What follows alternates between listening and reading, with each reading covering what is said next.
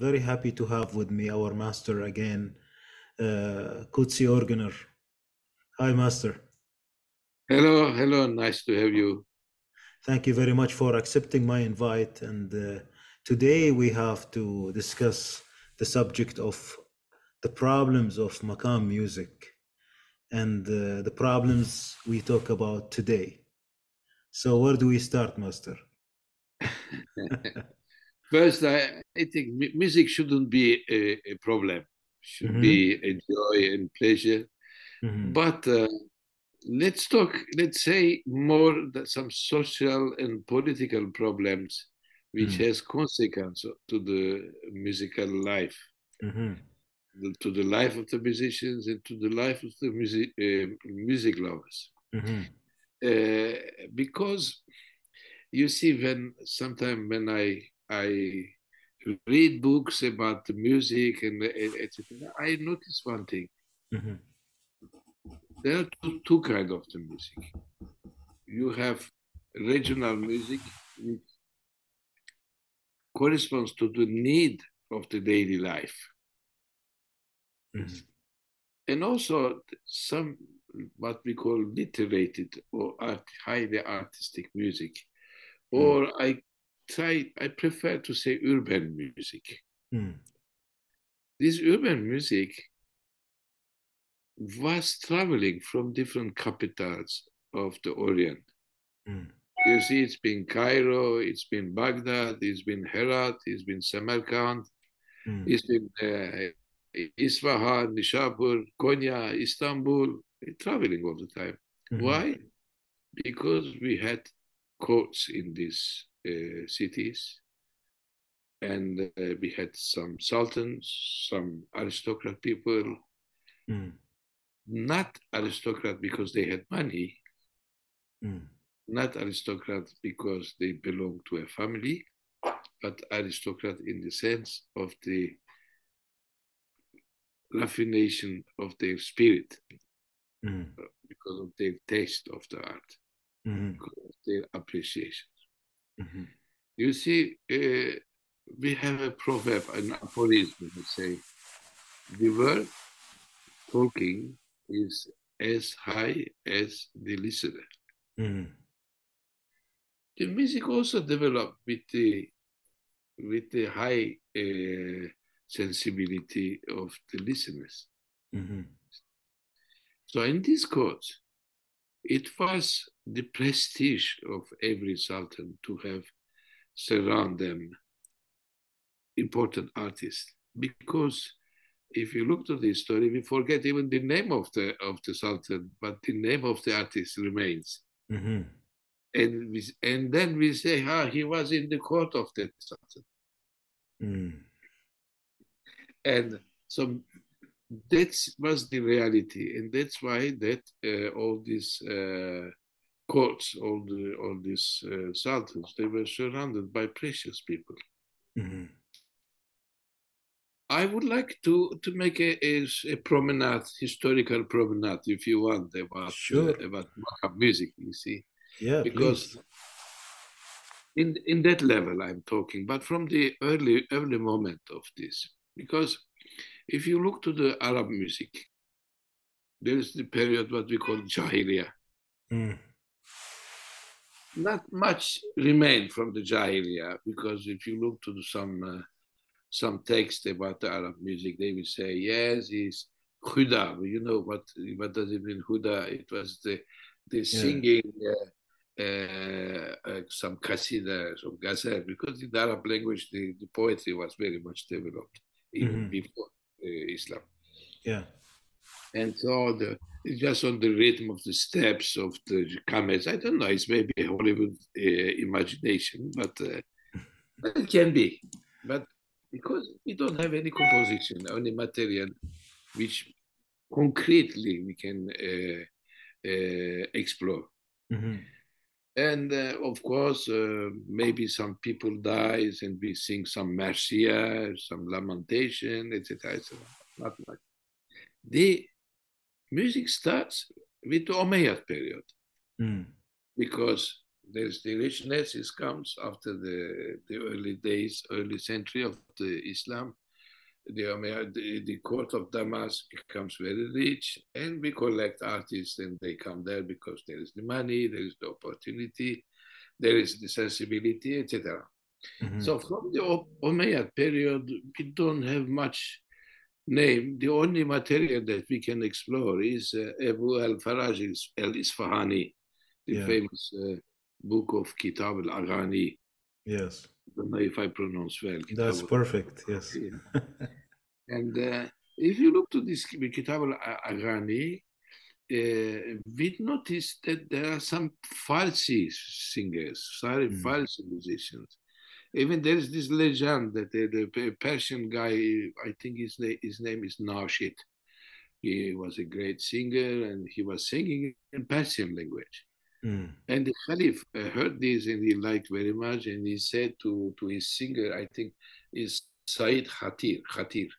Uh, mm. He said, uh, try to sing like him, but in Arabic uh, poetry. Okay. So this Umayyad period today, how we can imagine, maybe some Andalusian music can help us to imagine what it was, how it was around. Mm-hmm. Or some washahat that we can listen from Syria, maybe. But uh, there is a continuity of this of this art, maybe transformed, but it can be uh, also an example that from which we can really imagine how it was. Mm-hmm. And then there's the Abbasid period. I think the real uh, moment of the Arabic music starts, Arabic Makam music, I'm talking about, of course, uh, with the Abbasid period, because there is this uh, new, what we call the Ajams, the, mm-hmm. the, the new non-Arab population starting to become Muslim, the, the Sassanid and the conquest of, of Persia. And you have many, many musicians coming from Persia to the court of Baghdad. Mm. And it's a very rich period because uh, you have translations of uh, uh, Bab al-Hikmah, I think, no? The, the, the house uh, of, uh, of uh, translations of the, from the Greece and yeah. Baghdad. Mm-hmm. And uh, so all these uh, books about the music from the Hellenic period uh, of Greece, etc. And so there is something really very rich in Baghdad in that period. And mm-hmm. you have names like Ibrahim Mausili, and mm. uh, his his son Isaac, I think. Yeah, Isaac, Isaac Mausili, and uh, uh, yeah, and and plenty of of other artists maybe that we, I don't know the names, but mm-hmm. what we, what is interesting in that period, the profession of the musician it was not for all for men, mm-hmm. but there were women slaves that we call kaina. Yeah, the, the the teachers coming from Persia they were teaching some repertoire to the kaina because a kaina who knows many things to sing it is very is yeah. better than the one who knows who doesn't know anything. So Uh, there are some numbers we say we talk about 10,000 composition or Isaac Mausili with 4,400 uh, composition remain. I don't know, it's, it's, it's, many legends, but it's true. We can imagine historically that was the period that something happened in Baghdad. Yeah. And then, uh, but in the same period, there is another phenomenon for, for the Makam music which is the early Christian music, mm. which is a sort of development of the uh, Judaic uh, recitations of the Psalms of David, mm. which integrated to the early music of the, of the, of the Christian music. And, and then the Byzantine music is born in that period also. Mm-hmm. And uh, you have in Damascus, in the beginning, what we what we call the the, the early Byzantine music is, is born in, in Syria, in Damascus, in the same uh, area. Mm-hmm. So uh, we have uh, names uh, like uh, the, the, the Damascene, the, the, the guy who who created the Byzantine uh, notation. Mm-hmm. And then, of course, uh, Istanbul or Constantinopolis, like uh, we say, uh, Constantinople, mm-hmm. The Ottomans they were saying. Mm-hmm. So, it, certainly, it was a great moment also mm. of the history for the music. Uh, but the real uh, happening is uh, is is later on after the consequence of this translation of the Hellenic uh, material, etc. We have some reflections about the music, which is very important. Mm-hmm. Maybe it doesn't have much impact to the music itself, but we have uh, some masters which they were they they assimilate to their thinking the the Pythagorean, uh, Aristotle, etc. Uh, like LTD, mm-hmm. who talked, uh, he was a medicine, but also talked about the music, but specifically Al Farabi. Mm. And he's dead in 1950, I think, or something else. Mm-hmm. And then uh, Avicenne, what we call Avicenne, is Ibn Sina. And, yeah. uh, and uh, it's lots of material that that lots of manuscripts they arrive from that period. Of course, today we cannot read all of them, but uh, at least we know it exists. Mm-hmm. Uh, the, I don't know if, if you can get, uh, for, example, the Kitab al-Kabir al-Muski, the, the yeah. al-Farabi, which is in Arabic. Yes. But I, as I cannot read in Arabic, I, I, I did uh, have a look mm. with the translation into into French. Mm-hmm. Because it's published in French, it doesn't exist in English, I think. Uh, so, mm-hmm. anyhow, and this period is very important. And also, you have um, Safiuddin in that in that period who wrote Kitab al Adwar, or yeah. Adwar, uh, and and then what is very interesting till that now time we are not talking about the makam. The word makam exists, doesn't exist. We are talking about advar, dev, right. Right. cycles. Mm. Because mm. we were explaining the makam with the cycles and uh, just making a daira yes. with, with the intervals, etc., etc. So why I say to all this uh, is so important to me because today we think that ah, it is is an oral tradition yeah, you, you just learn some songs and the tradition is continue. No. Music, the makam music, which is our heritage today, is a science. Hmm. It's not just uh, like uh, popular songs of a village. It, they are great compositions. I mean, uh, written material and uh, reflections about the music, and uh, and also more large is, is not in just in one city. Hmm. Turning around from one city to the other. I mean, when uh, Meragi was composing in Samarkand in Istanbul, they were hearing it and they were trying to invite him to Istanbul. Mm-hmm.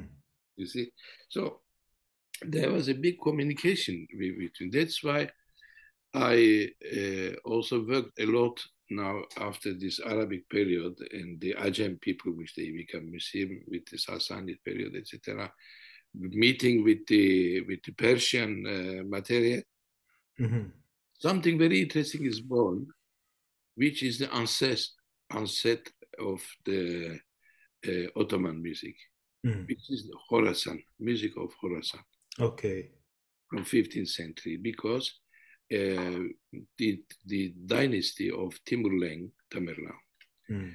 Uh, he had this uh, also, but as he was a strong man, instead of inviting people, we were just getting them and bringing them to Samarkand, oblige them.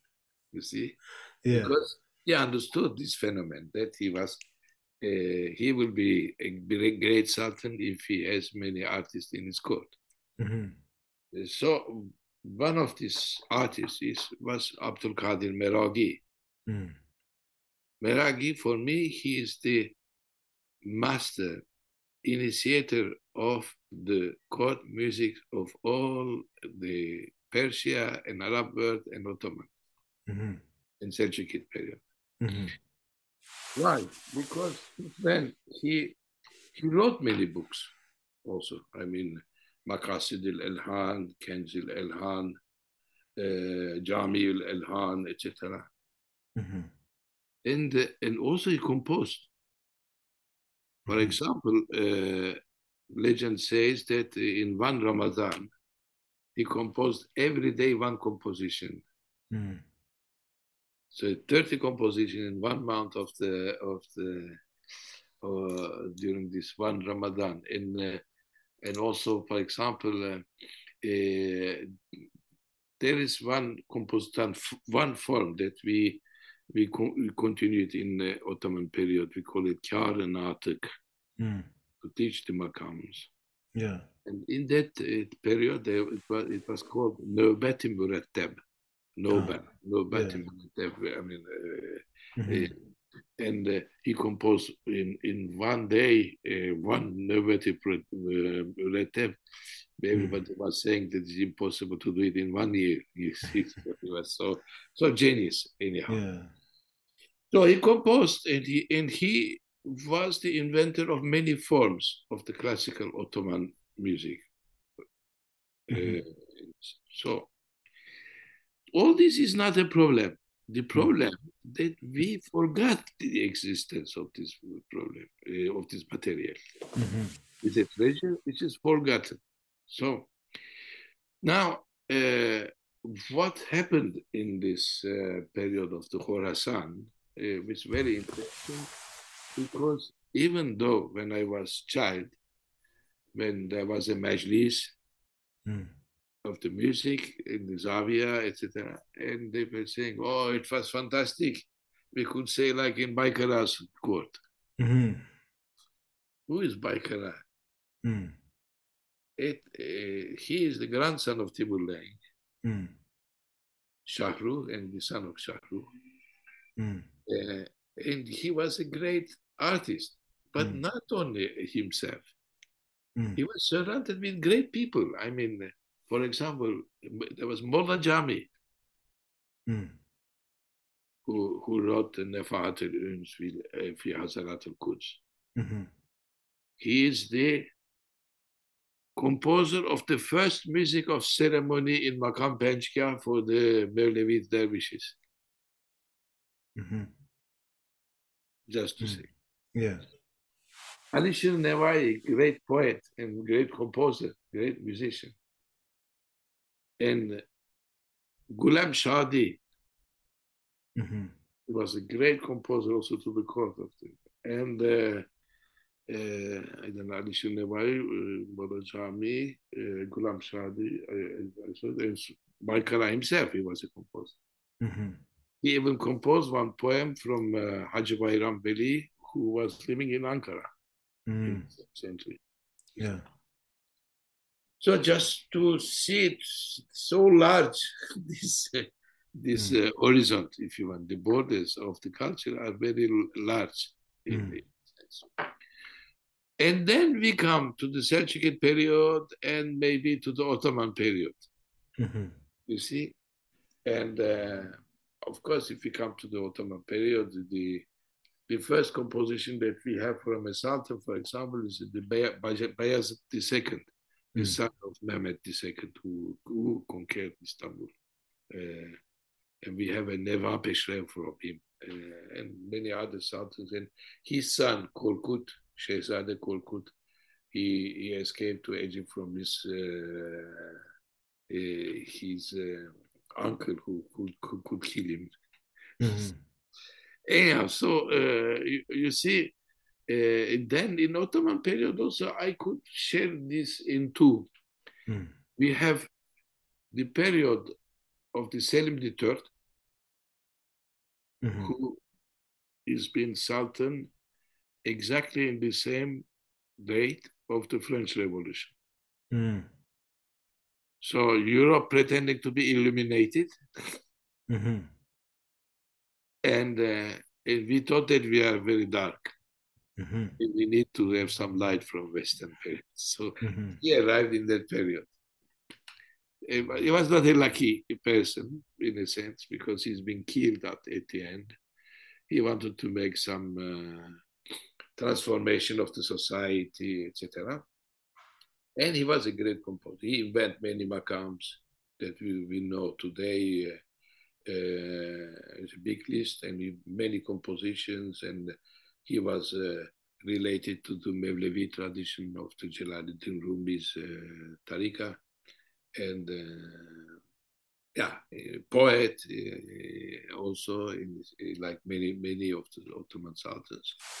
Mm-hmm. And today, what we call Ottoman music for us starts from the Selim III, mm. which means the 18th century. Yeah. But there is before.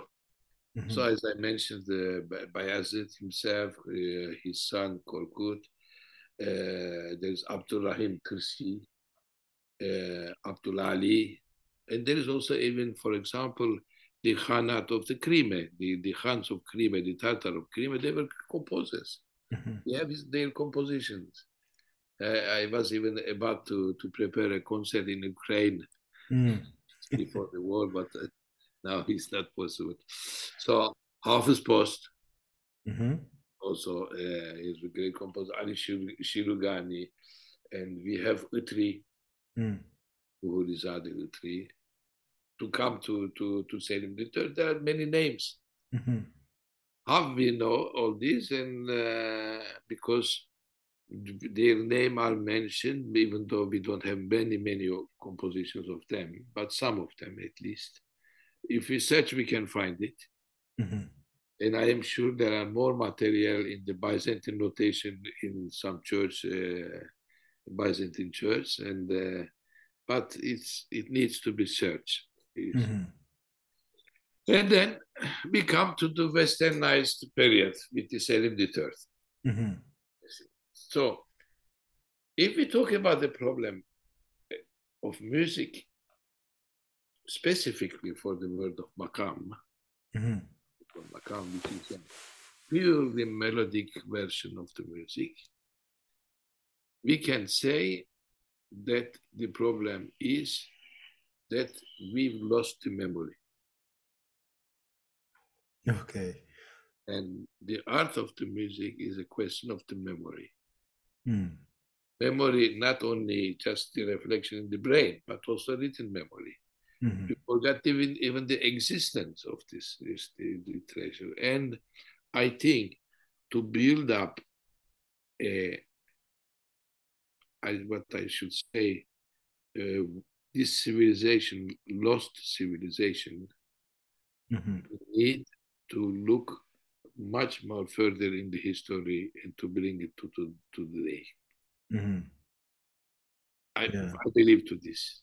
Mm-hmm. Not for the idea of the conservation, mm. but as a material which could inspire today. Mm-hmm develop our taste and create a relation in the history, in in the in the in the aesthetic of the music, and uh, to discover the repertoire, and uh, yes, to build up also an identity which is necessary for us, mm-hmm. because we are what I call in a very schizophrenic situation today, mm-hmm. culturally. Yeah. I mean, we we say we are Muslim, but we don't know what is Islam. We are say we are very proud to be Turkish or Arabic or Persian, but we don't know what does it mean for us. Hmm. Belonging is not something very exterior. Belonging is something very interior. Hmm. So if you don't have, that's why I'm also against the conservatory conservation idea. Mm-hmm you you conserve something which is not in you. Mm. When it is in you, nobody can disturb it. It will remain. It will remain alive. Mm. It doesn't need to be conserved. But in this period of the schizophrenia, we need to conserve mm-hmm. because it's not anymore in, in us. Mm-hmm. Maybe some artists, some uh, some intellectual, they they think that they are uh, involved with this and which is their passion i understand that but it's not a, it's something uh, uh, as I should say, who has the context to be developed. Mm-hmm. And uh, I don't know what else we can. Yeah, of course, we can we can speak about uh, this Westernization period. Mm-hmm. before I write, I, I start to to talk about the very technical problems. Yes, yes, really, yeah, very very important to me. Mm-hmm. Uh, so Westernization period is, I mean, concerning the Ottoman Ottomans when I say concerning the Ottoman, it concerns also all the Islamic world because it was the empire of everybody, mm-hmm. not only the Turks. Yeah. It was our empire. because of many organizational problems, because of the political problems, because of the army, of the changement of the world, whatever it is, the power is lost. There are many military defeats, and we are uh, kicked uh, from Europe, uh, East Europe, and there wars with the Russian, wars with the French, English, etc. So uh, everything is falling down. In that period, the solution was to imitate the ones who beat you. Mm-hmm. They said if their army is very, very strong, we have to do like them.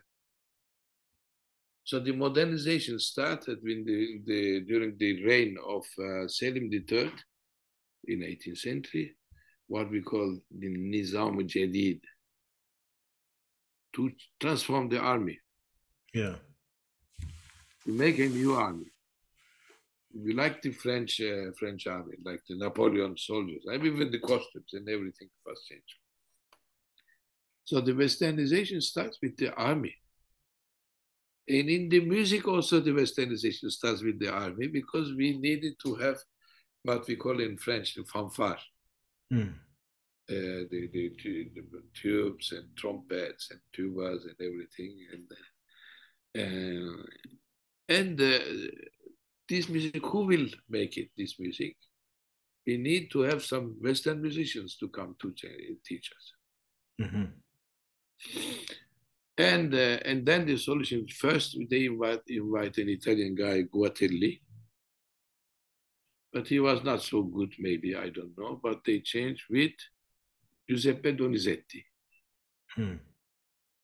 Uh, Donizetti is very well known in uh, in Western classical music, uh, but his brother Gaetano Donizetti is very famous.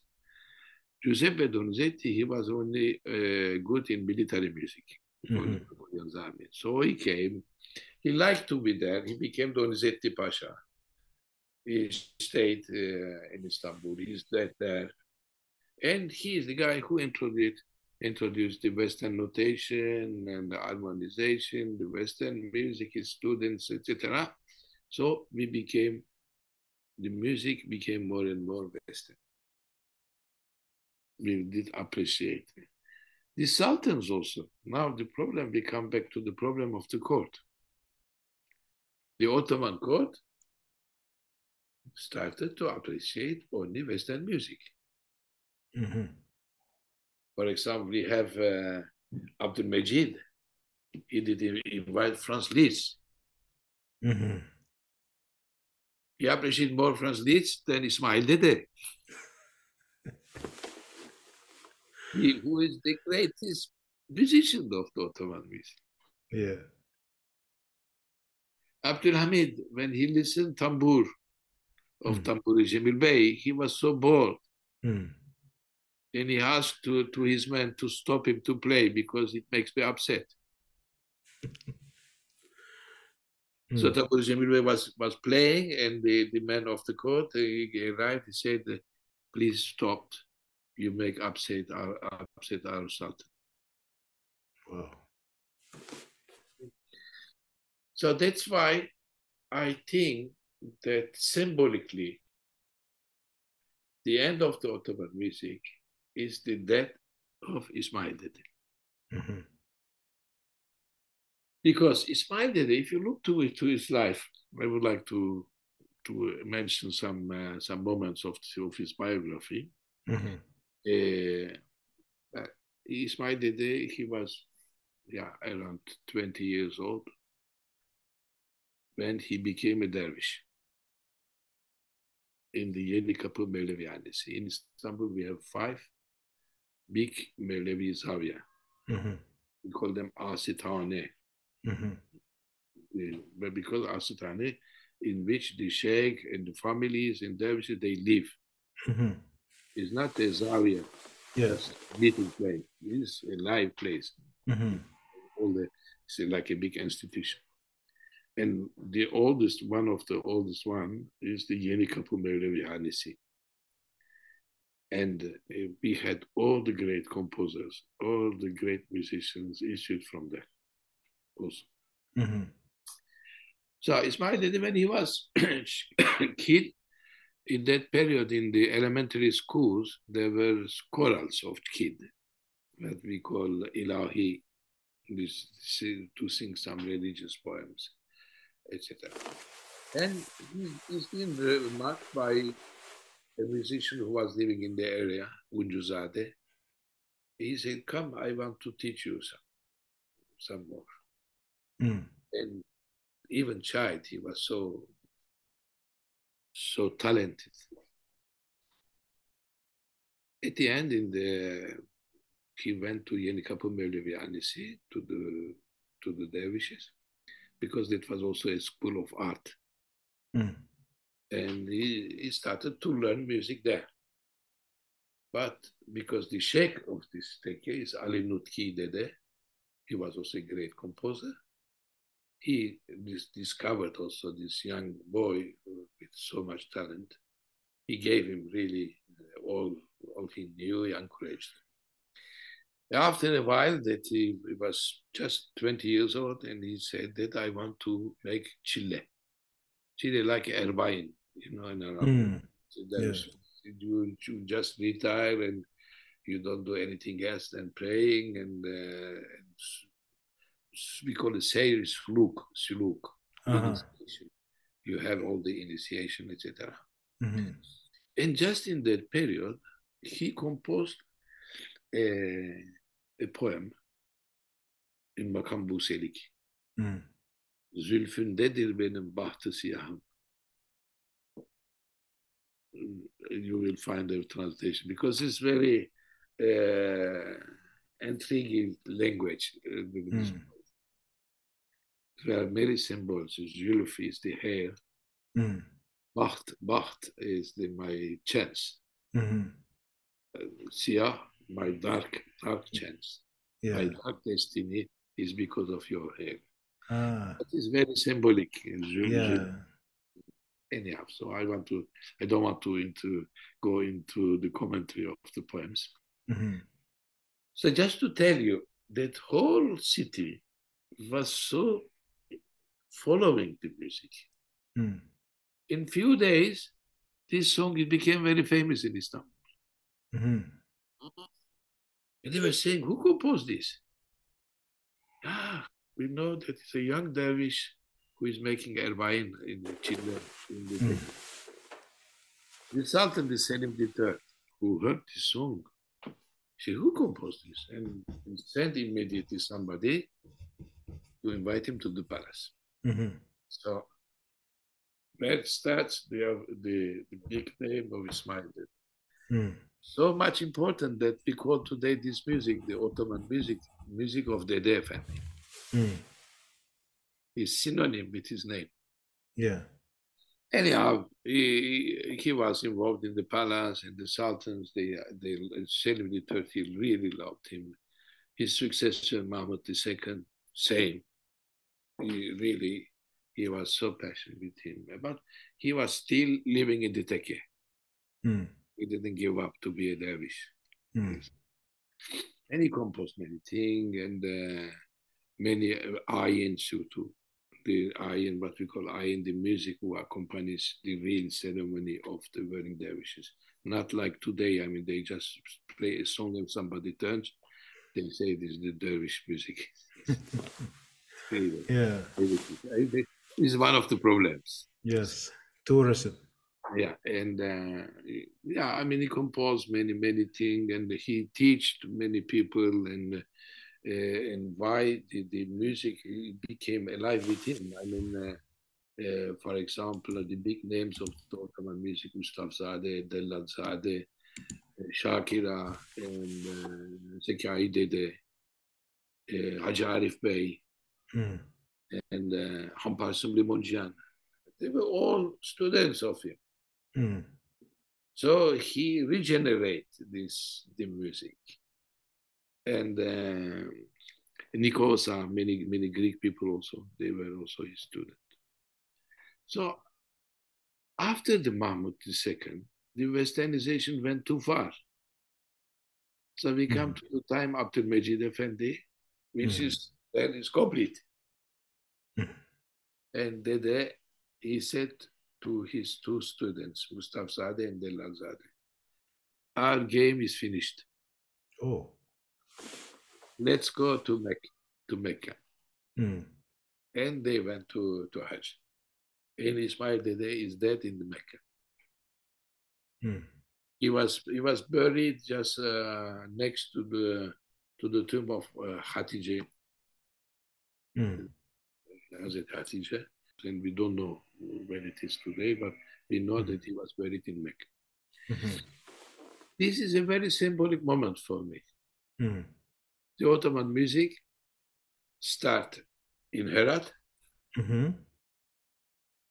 took a new shape with Selim III in 18th century, and finished with uh, Ismail Dede, which is dead in 1846, I think.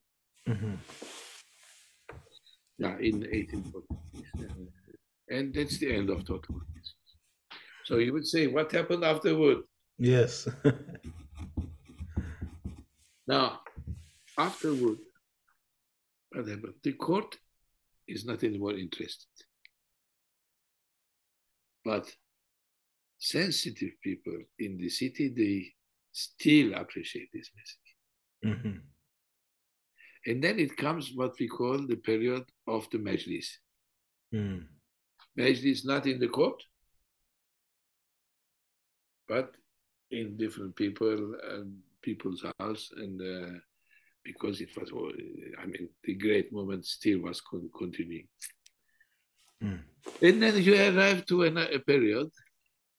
You see, the doctors they say when somebody dies, if you open the tomb, you see that his hairs are growing. Mm. Even the, the body is there, Yeah.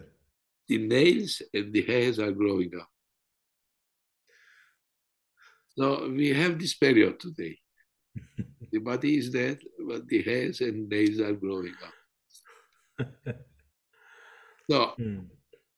Maybe I'm too too too hard to say, say this. Mhm. You see, the music is not something individual. It's not because I like some sort of music and I do it. If I do it at home, nobody nobody uh, can hear it. Mhm. I need to share it. Yes. So that's why we come to the problematic of the changement of the context. Mhm. Today, in our world, the music is just an animation of the marriage. Mm. You understand what I mean? Yeah. So it's a changement of the context. I've been really, I saw, for example, this when I was in Pakistan. Mhm. In Pakistan, I accompanied Nusrat Aryan for 15 days. I stayed very near to his house. Every night we were going to make a, a party, as they say, a party. Mm. So for early days, it, it was in a village, it was in a, in a majlis, it, sometimes even in the house of some rich people, which they were just drinking whiskey and uh, saying Allah, Ali, Ya Ali, etc. Mhm. And one day Nusret said, I am very proud. I am going to make a concert in Lahore, the newly concert hall. which is uh, Alhamra Concerto. Mm. So I went there. I recorded this concert also with my tapes, hmm original tapes, and, and not uh, just uh, with the telephone. I mean, just recorded. Yeah. no telephone in that. So what was very interesting, in this majlis, the Pakistani people, when they listen to music, they ecstasy, they so joy. I mean, uh, they they are emo- emoted. Mm. Yeah. This concert hall, you can imagine, in every range of the seat, there was a policeman with a very long stick. Mm. So if you get a bit emoted, but they, they, they kick you to be calm. To listen to music like in a church. I mean, very, you understand what I mean? Yeah, yeah. That was a, a westernization of the context, which is happened also in Turkey. Because from the majlis, we went through to the concert halls. hmm And in the context of the concert hall, because there is not this communication like in the majlis, hmm you don't feel the person who listens to you. hmm You have lights on you and the dark as a musician in front of you. hmm In the public, they are there in the dark and they look something with the out of the uh, enlightened uh, something. And, the, and when there is not this communication, the context is totally different. hmm You don't know what happens in the ears, in the heart of the people who listen to you. hmm Or you make a CD, you don't know who is listening it. You Mhm. make a DVD, people they listen it, but you don't know. There's no communications. Everything is indirect. This is a very important changement for the music, especially for the Makam music, who needs this communicative uh, aspect. hmm And this communicative communicative aspect changing, also the aesthetic is changing. Mm. So it's one of the big problems today. hmm But the biggest, biggest problem with me, for me, for my understanding, is the problem of technical problem of the music. hmm Because uh, with the influence of the Western music, as you know, there is a big, big admiration hmm Western music. Of course, from the majlis who there is one person who play tam- tambour or oud and you just get uh, joy and one person who's singing, then you you have in front of you maybe hundred person dressed very perfectly and uh, everything is in order and very well organized and uh, everybody does what he has to do. It's really extraordinary and the music is so so widely sound. I mean, many octaves and piccolo and contrabass and uh, so so fantastic. And we, we, we were enlightened by this, uh, by this music of the Enlightenment of the 18th century from uh, from West. And then we wanted to transform our music in this shape. So one first step of transformation with Western uh, influence is in the appearance, in the forms, which means that you get dressed like in a in a in a classical Western music with this thing and the frock and uh, and with you have a conductor. The music that you do is still the repertoire, some composition of Ismail Dede or Selim III, etc. But the way of doing it visually is like a, a symphonic orchestra, which is the state ensembles today in Turkey, in Tunisia, in Morocco, in everywhere. But in this uh, changement, which is only it is delayed only in the form, of presenting, it will be in a half. Mhm. But there is also a transformation of the inside of it. The, the language of the music is changing. Mhm. So, what I mean by this, because as we know from antique Egypt, from Hellenic period, like Pythagoras and even before him, all Mediterranean, the music was melodic with the natural intervals. Mhm. Natural intervals that I say, which they are, they have some uh, natural relation of resonance, Mhm. which is physically and mathematically proved by Pythagoras. It developed even uh, in 15th century by, by this priest of Venice. I don't Mhm. remember his name. It's, it's too much name to, to keep in the mind. Um, and we know that today, I mean, if you look to any any dictionary of music on the article of intervals, you will have this. Mhm. You will have all these mathematical relations, which means that one tone is nine divided to eight. A third is divided on ten divided to ten to nine. Mhm. uh, one small major interval is 5 divided 4, etc., etc., etc. All this is are mathematical.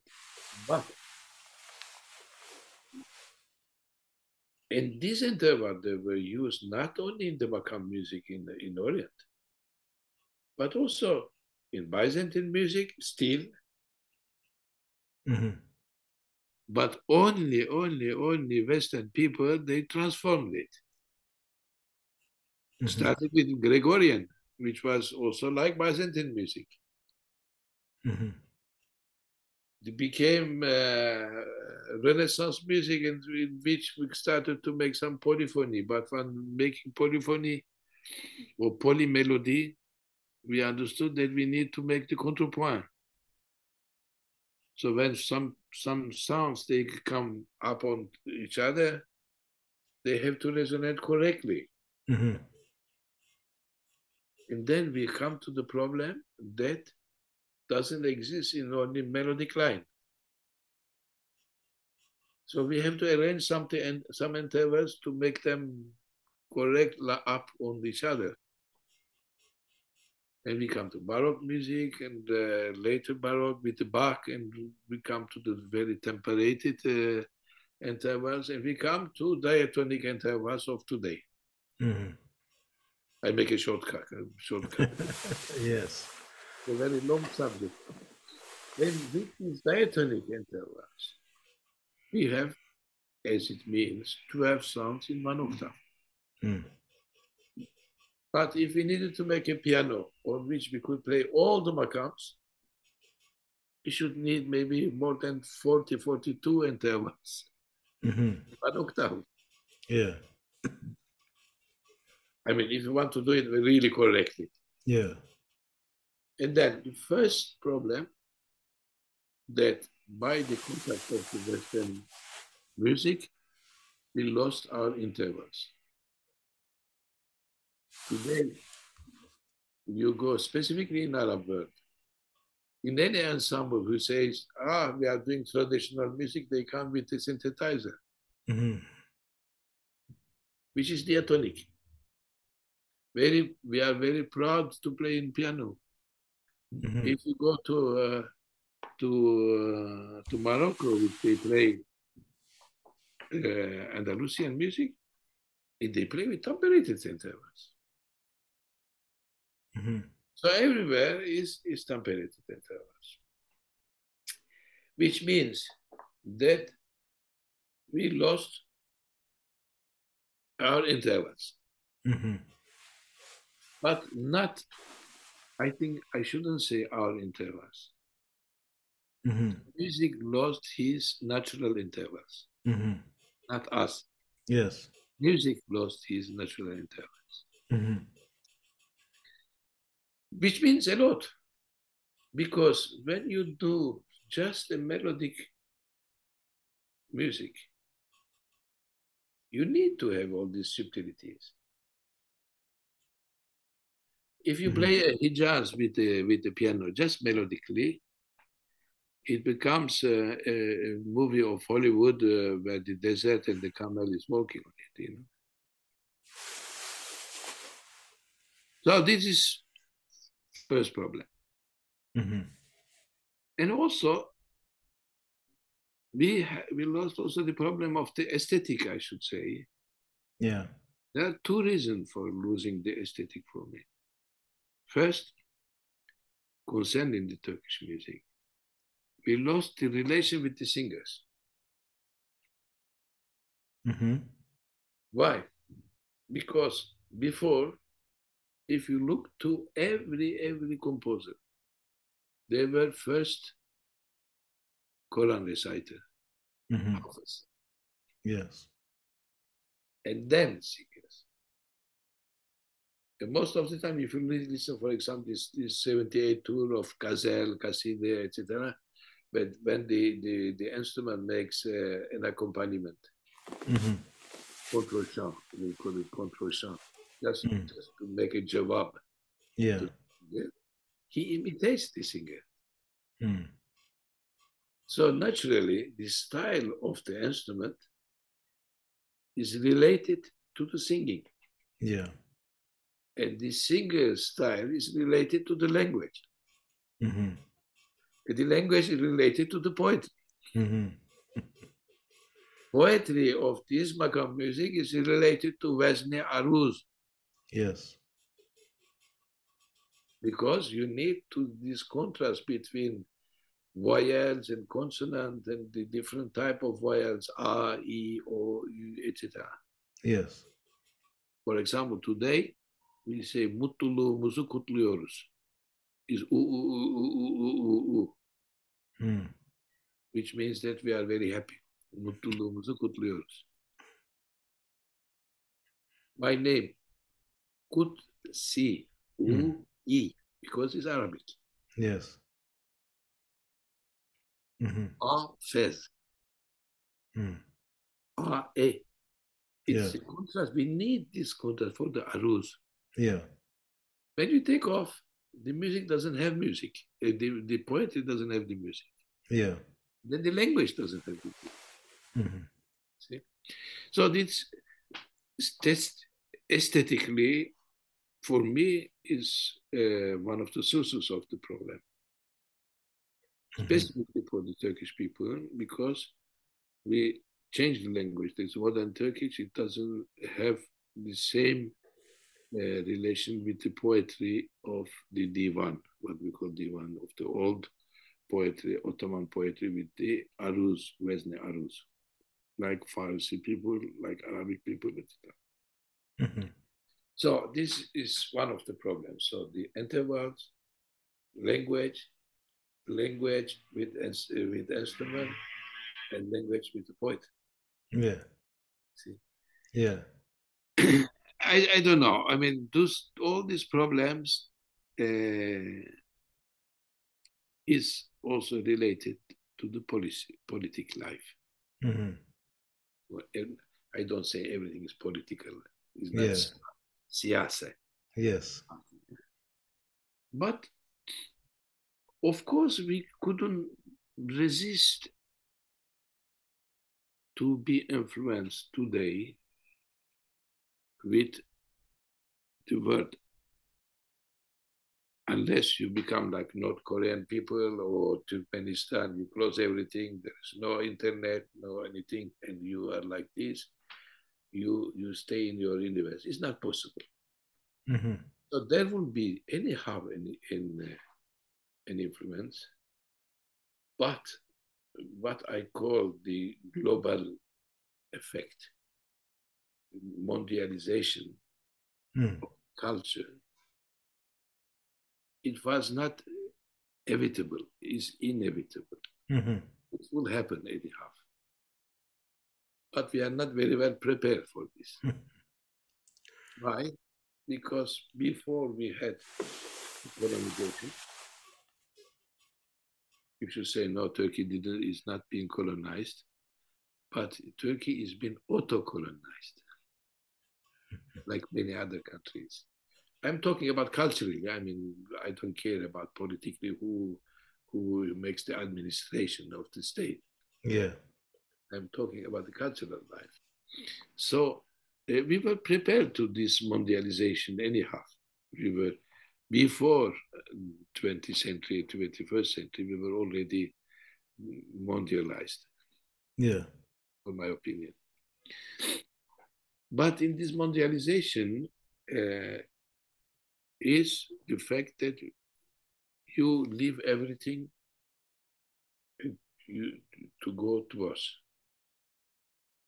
You be, you want to become like everybody. Mm-hmm. You don't try to say, if I stay as I am, maybe I will make richer the mondial culture. Mm-hmm. You do the opposite. If I imitate life, the way of living, the way of uh, thinking, the way of uh, the movies that I, I, I could see, the, the, the, the, text that I write or the movie that I produce, it should be like the one it is everywhere. Mm-hmm.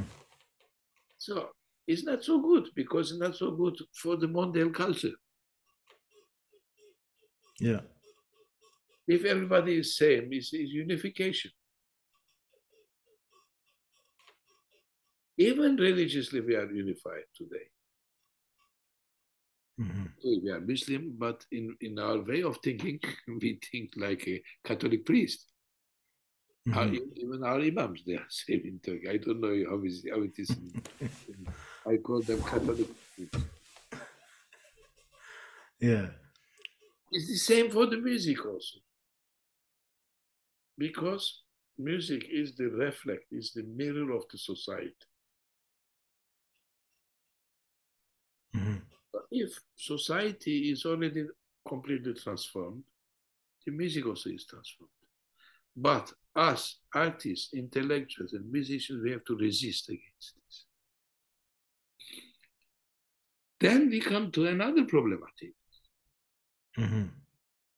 When you are resisting to this, you fell in the arms of the chauvinism. It's mm-hmm. not my problem to be chauvinist. I am not, I am Turkish, but I am I don't know if I have to be proud of being of Turkish or not. I don't care about this.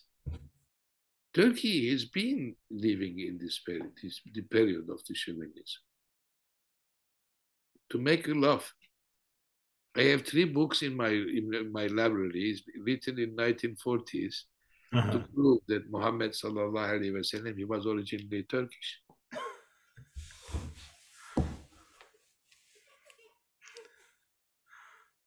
we went so far. Mm-hmm. And all the all the musicians, all the artists, they are all Turkish. Mm-hmm. I don't care if Farabi was Turkish or not. Maybe it's true. He, maybe he's from Khorasan. But for me, what is interesting, what he has done. Mm-hmm. Is not his race. you see. And mm-hmm. so we have to avoid to fall in this. Mm-hmm. Sometimes they say, "Oh, master, we are very happy with you because you are serving to the Turkish music." Mm-hmm for me doesn't mean anything. I try to live and present what I love as music, what mm-hmm. I believe as music. Could be Arabic. I even played John Cage. Recently, we made some concert with Andalusian Moroccan music. Why not? Unless I can remain as I am. Yeah. So then there is this political problem mm-hmm. that music has to resolve.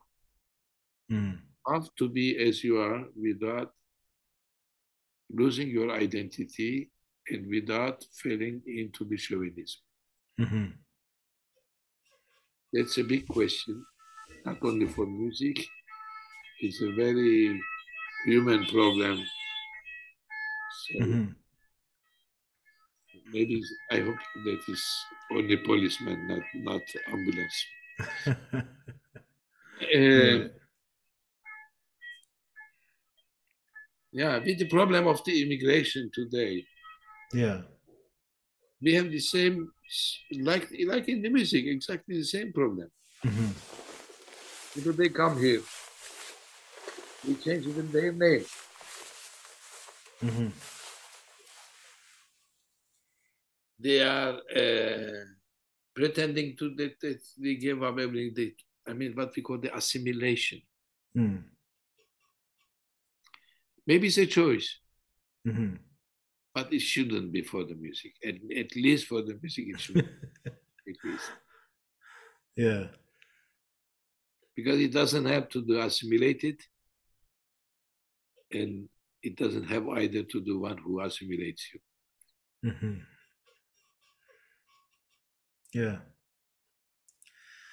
Yeah, Master, I think we, we hit into many of the problems as you see them, actually, from your experience, from the encounters, from history. Uh, maybe it's worth having a break now. Let's maybe have one of the great pieces of music you select for us. And then we continue. Okay. What do you like to choose for us? Well, uh, I, I think we can listen the the piece uh, the, the Ajem Peshrev uh, composed by the son of Jalaluddin Rumi. It's Mhm. 13 uh, 25 or 13 20. Is Mhm. that, I think. Mhm. And this was performed? It was performed after a, a, a master class that I have done in Venice with my uh, with my students and uh, with ones who made the, this uh, this master class with me, which is offered by Fondazione Cini uh, in in Venice.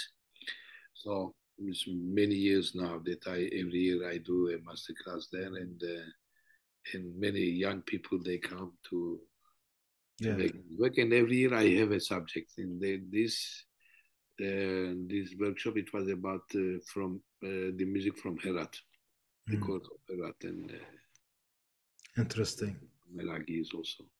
Interesting. So we'll listen to it then. The. Yeah.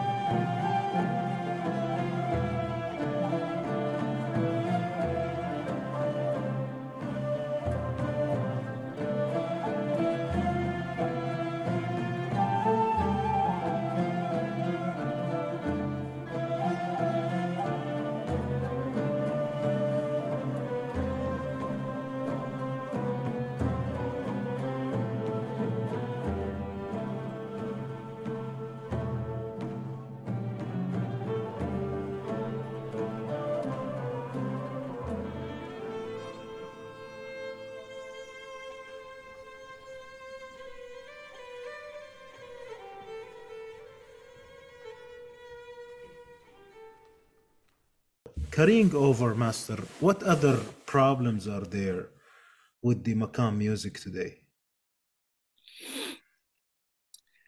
Well, uh, first, for me, the music is is the nectar of a civilization. Mm. So the big problem is how to make a nectar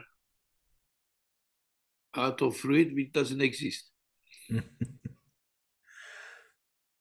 you understand what I mean? yeah, yeah. So now the music is there. We have repertoire, some written material. We have artists, but the civilization is not anymore there. Mm. The Western people they found the solution for this. Mhm. Of course, we are not living now like in uh, in 18th century of Europe or 17th century of Europe. We are not in Versailles or in uh, in uh, in Royal Court uh, in London or uh, somewhere else in, the, in Europe. We are not in Vienna. But the music was played in these cities in the history of the Europe is a prestige Mm. for the Western civilization.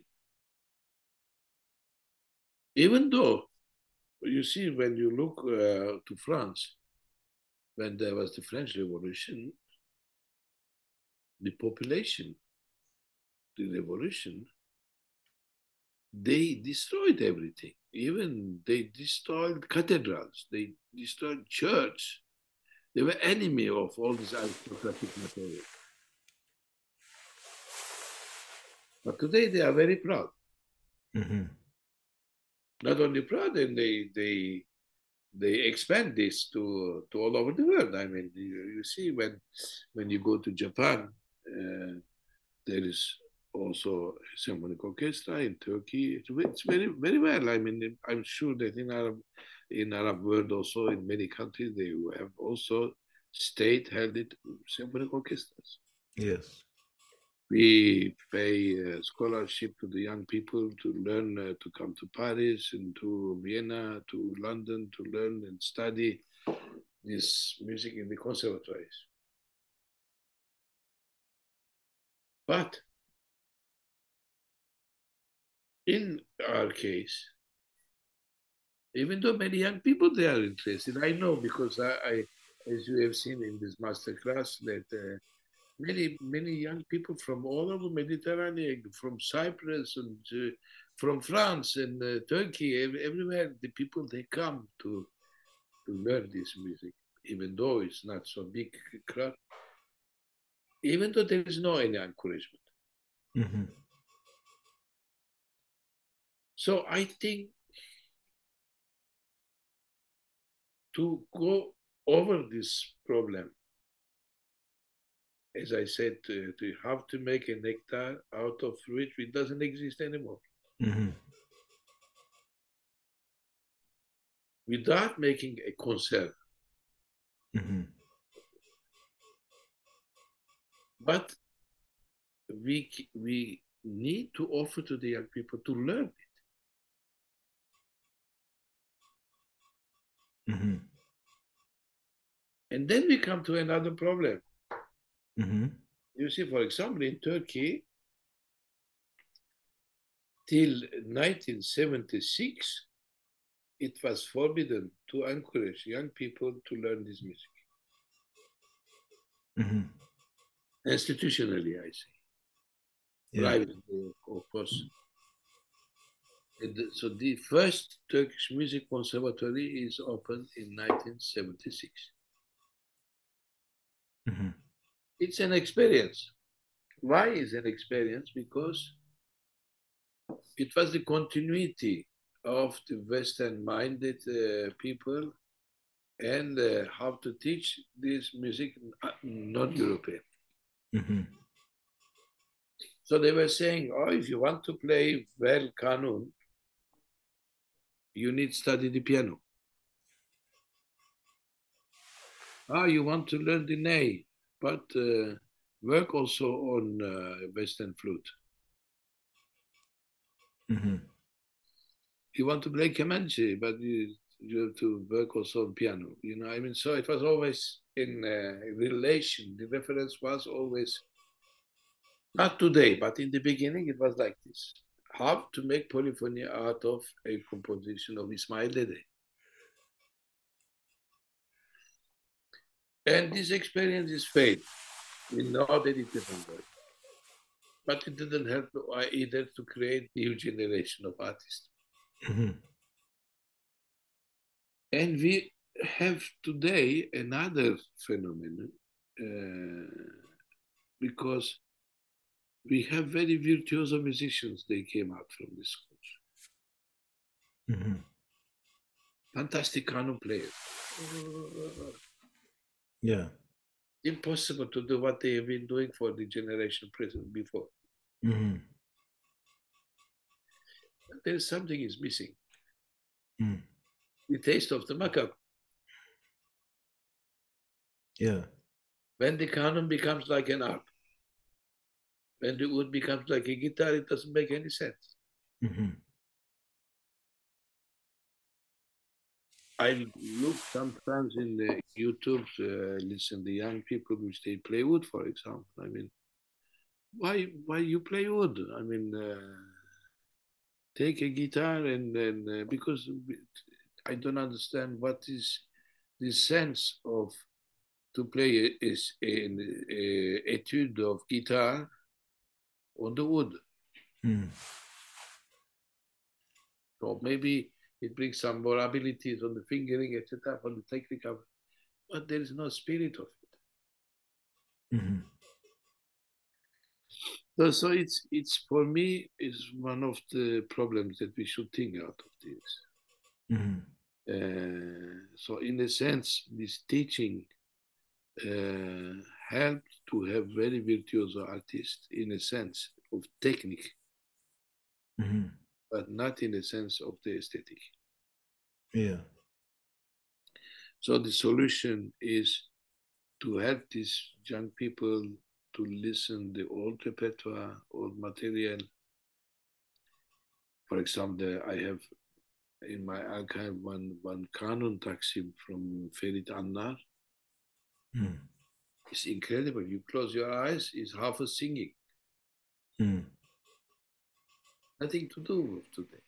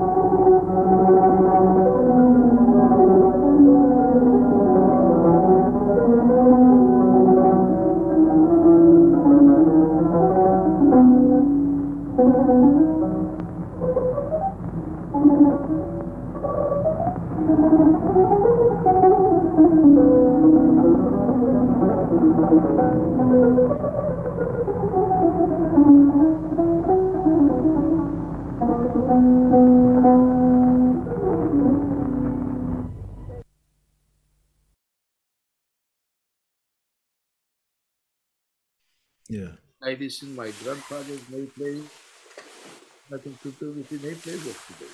hmm Because its aesthetic is changing. We have another idea of of uh, of virtuosity, etc. Mm. This is one of one of the problems. And the other thing, which is specific for Turkey, huh? I don't know if I cannot say for the other countries. As I said in the beginning, we have urban culture and rural culture. One of the phenomena of today, the rural people, they come to establish in the city. hmm There is a big immigration. Yeah. country people to the city. In the early period, people from rural, when they were coming to Istanbul, they were assimilated to the city. They were becoming urban. Mm. And also in music. Yeah. I give you the example. For example, Necdet Yaşar, the tambur master, who's dead recently. hmm When he came to Istanbul, he was a bağlama player from Kilis. Mm. from the east of Turkey. He came to study and he discovered tambur. He became a great tambur player. Mm. So he, he is one of the artists of the culture, urban culture. You understand what I mean? Alaaddin Yavaşça, the singer, he Yeah. also from the East. He came to Istanbul to study medicine. He met my grandfather. He met the artists of that period, Mr. Cemil, etc. And then he became Alaaddin Yavaşça. Mm. But today is the opposite. Mm. They come and they want to play the Efendi's music with their understanding. Mm. And it's ridiculous. It becomes something very kitsch. What I call today, what we call in Turkey today, the arabesque, Mm. is before, before I mean, it's as ridiculous that a European person with piano who plays Hijaz, Mhm. that you recognize immediately that he is not from the, from this culture. Mhm. You have the same thing in the opposite. A countryman who plays his mind that you recognize it doesn't, it's not that.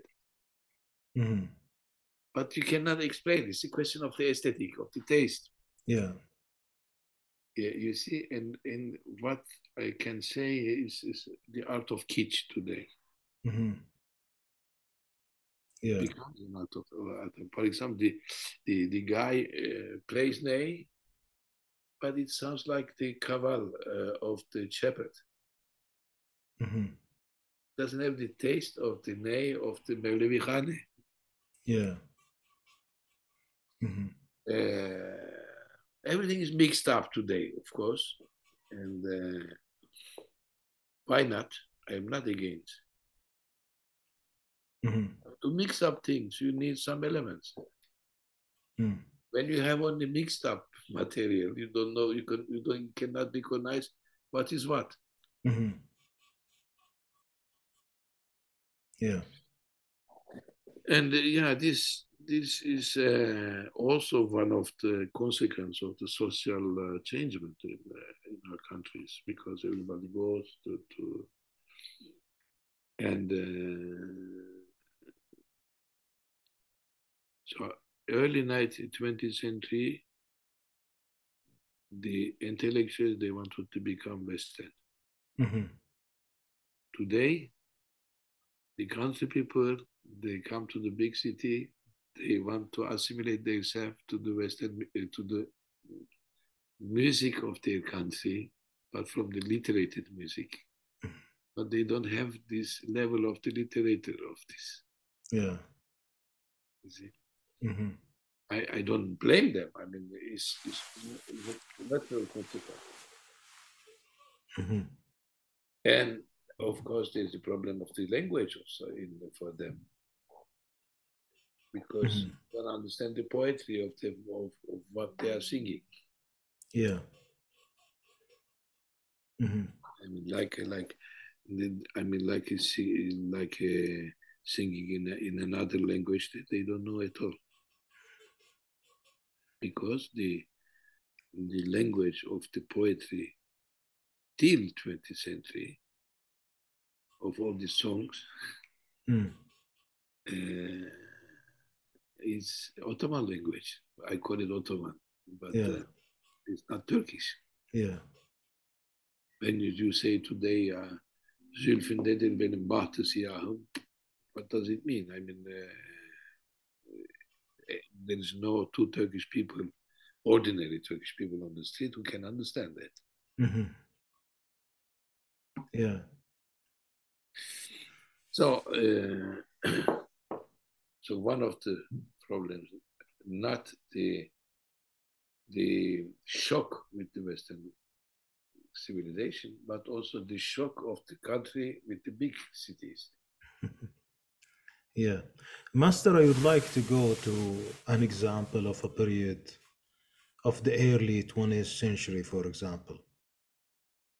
Uh, we know these these people, if we take this as a sample where it has a lot of composers, a lot of uh, bestekars, they have seen the previous uh, culture, the Ottoman, Ismail Dede, and so on, but they did their own at that time, with Yeah. whatever context was. Uh, what happened to these people? I mean, what went right, what went wrong, in general, without naming anybody? At your will, I mean. Well, you, you see, it's a question of the ideology Mm, because if you look to the Ottoman story, mm, culturally, we have one period we call uh, Tanzimat. You understand what we were? Yeah. Tanzimat? yeah. the young generation of the period of the Abdul Hamid, etc., they want to to modernize the society, go towards the what we call meshrutiyat, politics. Yes. They were calling the liberty, hurriyet. Mm, mm, and, um, and they were very anti-religion and anti-Ottoman, anti, anti, anti, anti. Very good. I like anti-people. mhm, because we need them to transform the society. But their anti, it was with another model than the civilization in which this music was evolu- uh, was mhm, and this uh, culture was. But these people, they had the quality. I'm, I'm talking about the level of the intellectual, not population. Population doesn't care about it. They, they are in the daily life. Yes. Get the food for the night and uh, sleep and go get some more food. Yeah. The people which they are thinking, the educated people, etc. They had two the richness of to having two civilizations. Mhm. Because when they were interested in the Western civilization, they were reading Voltaire, they were reading Molière, maybe Shakespeare, and all the literature of the Western, the philosophers of that period. Even Nietzsche was reading uh, uh, by this intellectual. Mhm. They were following what is happening in the thing, in the, the reflections of, of Western. Mhm. But also, in the same time, they were aware of the literature of the Orient. Mhm. Maybe Rumi, maybe Attar, maybe Hafiz, Hafiz Shirazi, etc. I mean, musically, they could, they were, they had two, uh, how you say, like a bird, uh, Wings, two wings. two wings, yeah. But slowly, slowly, we abandoned the one of the East in the Mhm. intelligentsia, intelligentsia. Okay. Okay. And and uh, there was only Western culture possibly.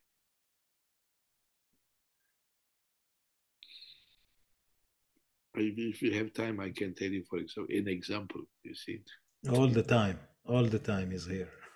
we are enjoying.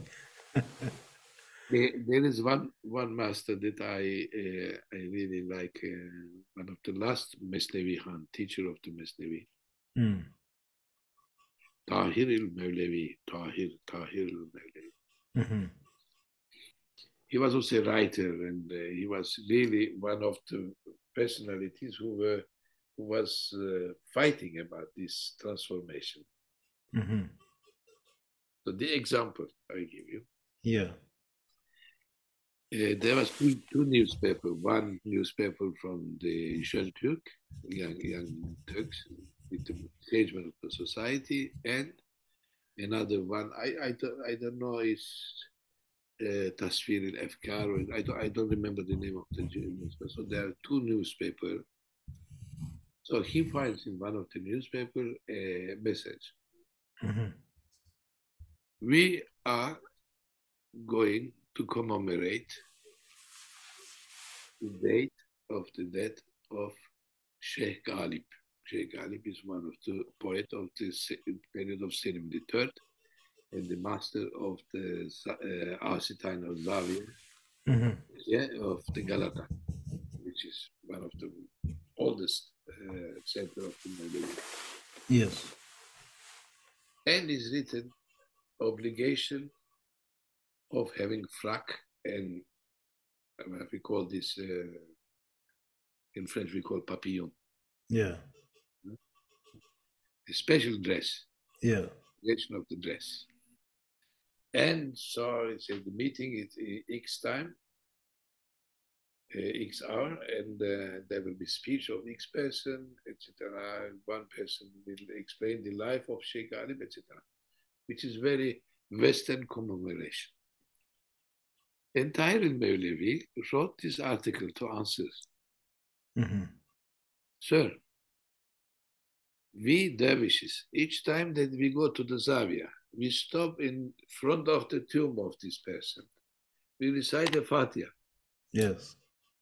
Five times that we pray in the Tekiah, at the Mhm. end of the prayer, we recite the Fatiha also for him. Mhm. So if you want to commemorate him, join us. we recite the Fatiha.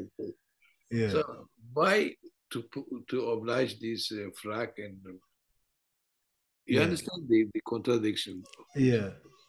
Yeah. One very formal changement, transformation of the society, and the other one who doesn't understand what's going on. Mhm.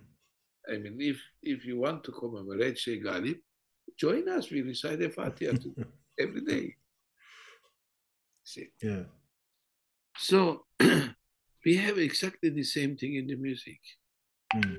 I mean, uh, all the modern composers, for example, they uh, they wanted to to sing uh, literally in polyphony, in contrepoint. Mm. there are some examples. I can I can even uh, yeah yeah it's okay.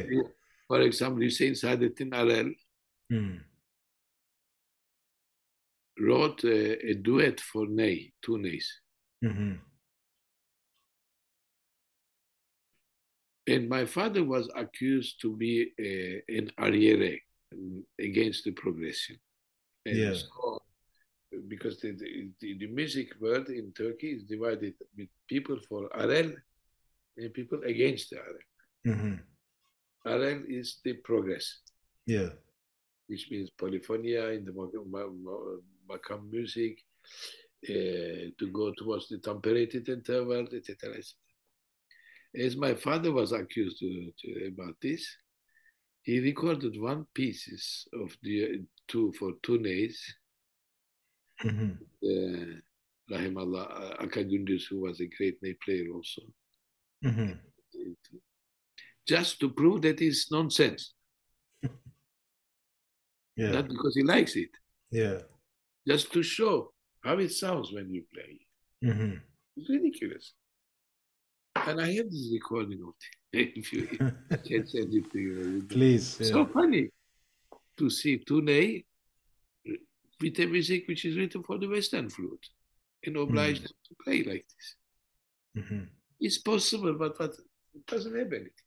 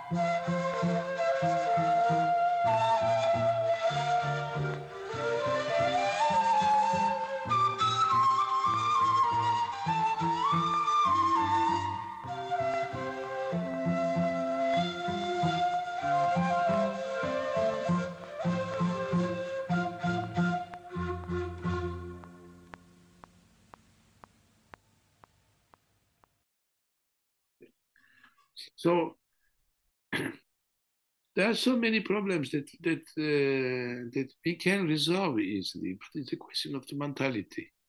Mm-hmm. Because there is not any any philosophical uh, energy today which brings people to move towards. Yeah. There's a big gap. Mm-hmm.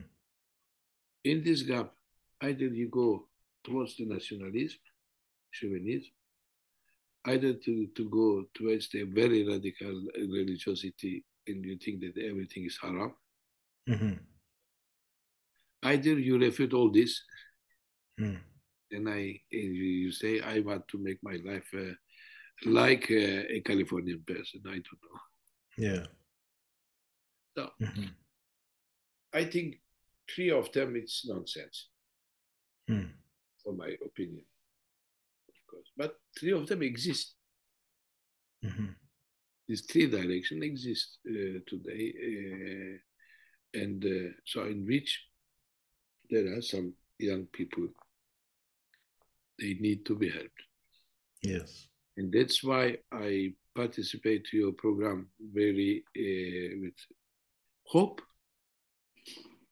to be able to communicate my thinking for these young people, which they need to have another direction in their life. Thank you very much. Really appreciate it.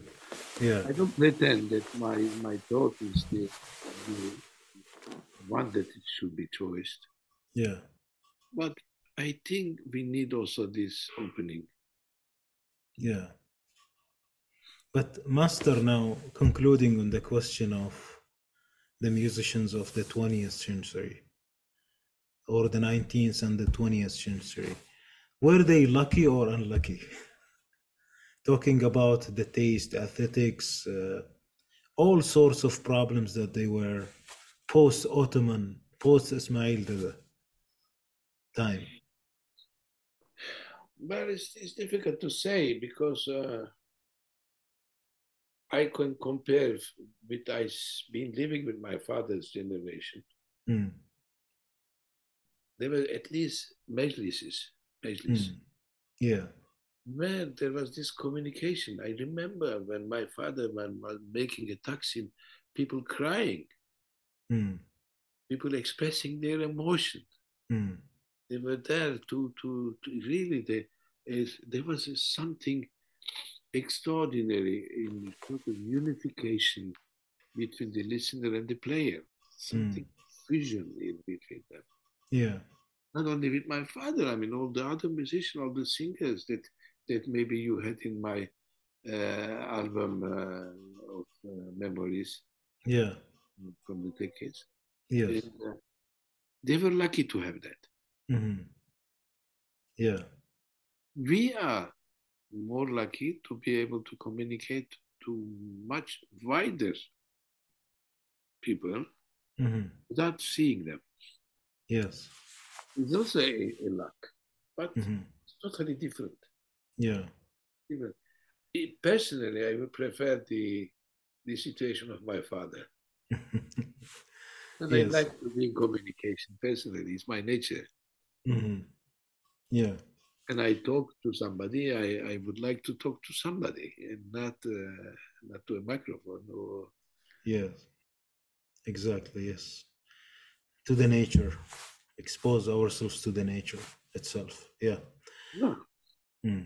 Master, what about the phenomena of all these new generations now with the Makam music? We see a lot of people in, in many countries with the huge love and uh, efforts paid to authentic, let's say, or maybe old uh, uh, taste of music. I don't want to say today's taste, the old taste. Well, it's, it's not, I repeat again, it's not Mm. the question of old or new. Yes. It's the dimension is different. hmm You see, if you place the music only for as a distraction, Mm. physical distraction, mental distraction, is a is not so good. It doesn't Yeah. the art.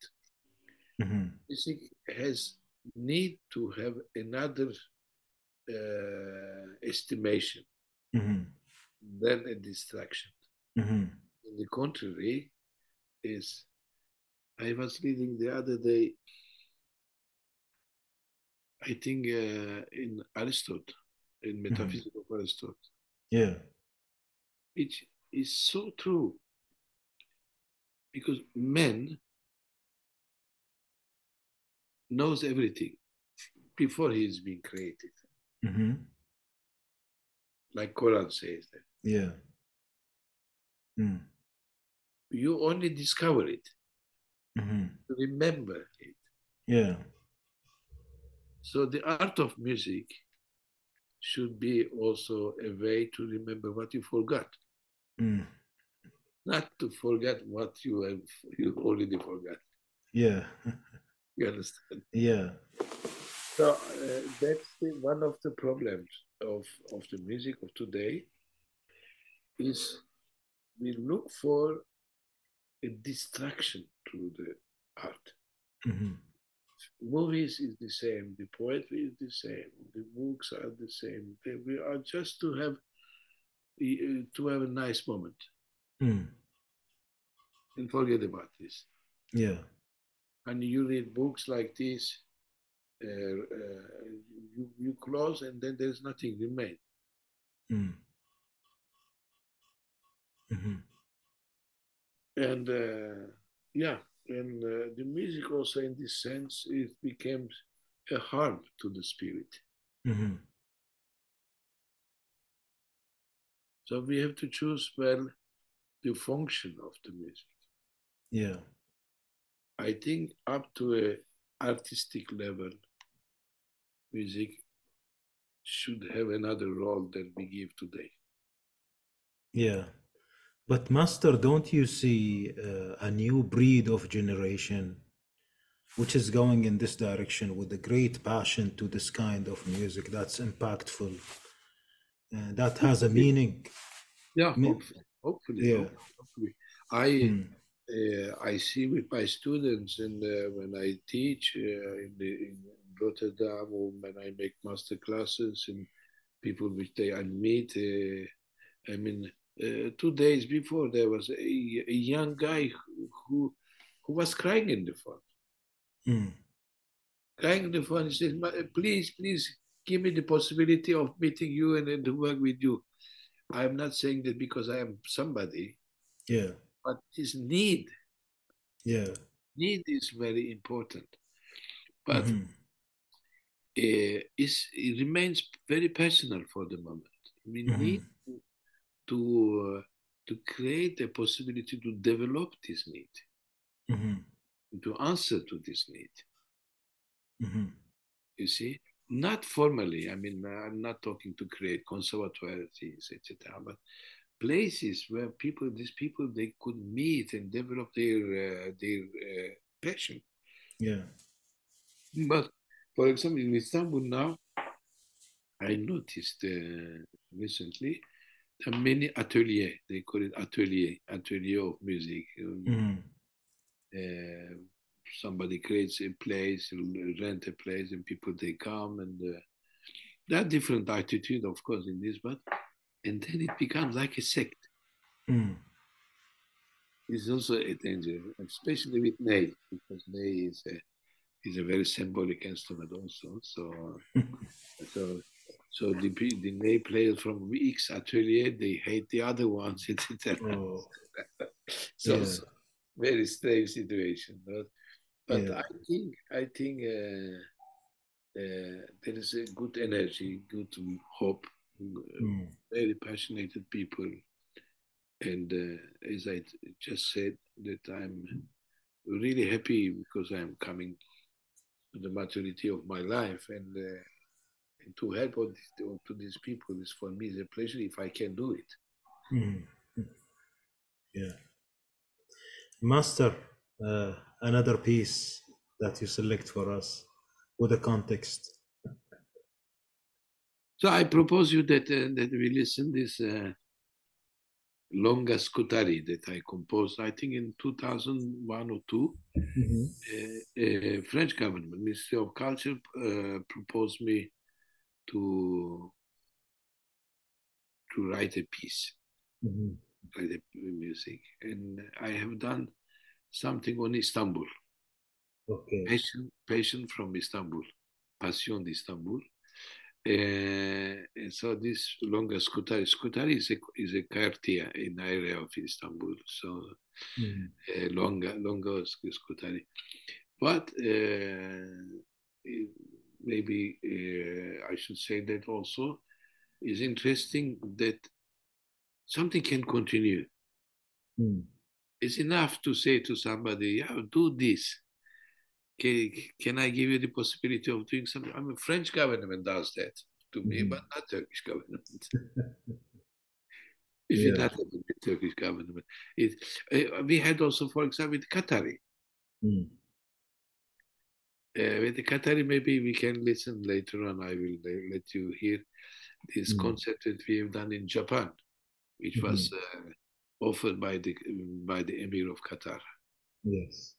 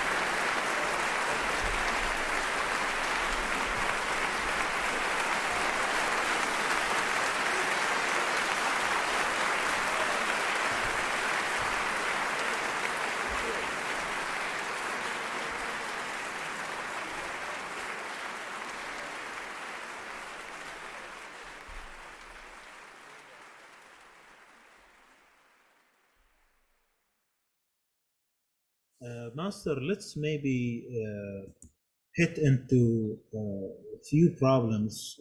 For example, textbooks, concepts and theorization, and maybe the biographical information. Yes. Uh, the, the theorization, en fait, is a relation between the speculation of the theory Mhm. and the practice of the art. Mm. Uh, is in up, up, up, upside down. Mhm. Should be the theory should be issued from the practice of the music. Mhm. When you do upside down, Mhm.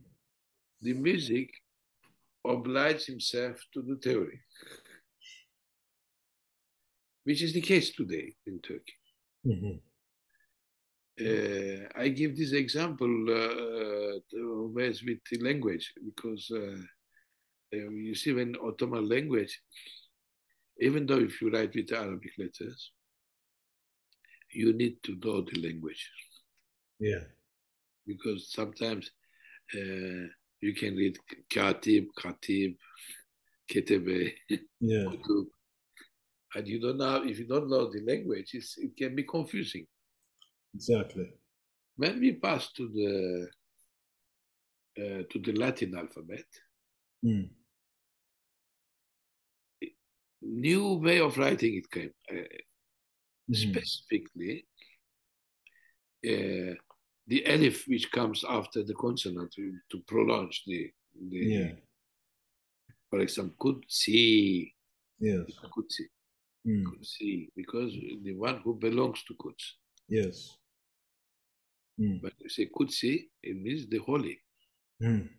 But Yes. Qudsi is belongs to the Holy One. Yeah. Change the sense, you see. But it's a very, very small thing. Mhm. So by skipping up on this Elif, we prolong, prolong the, the, the reading.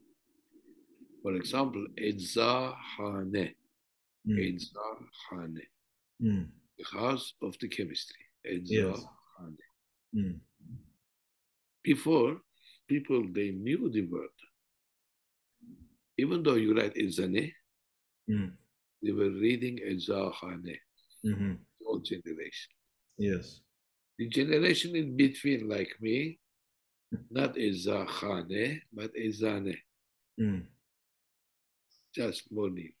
Mhm. The generation that comes after me, they pronounce Mhm. because it's written Edzane. Yes. So in, in the music we have, in the theorization of the music, we have the same problem.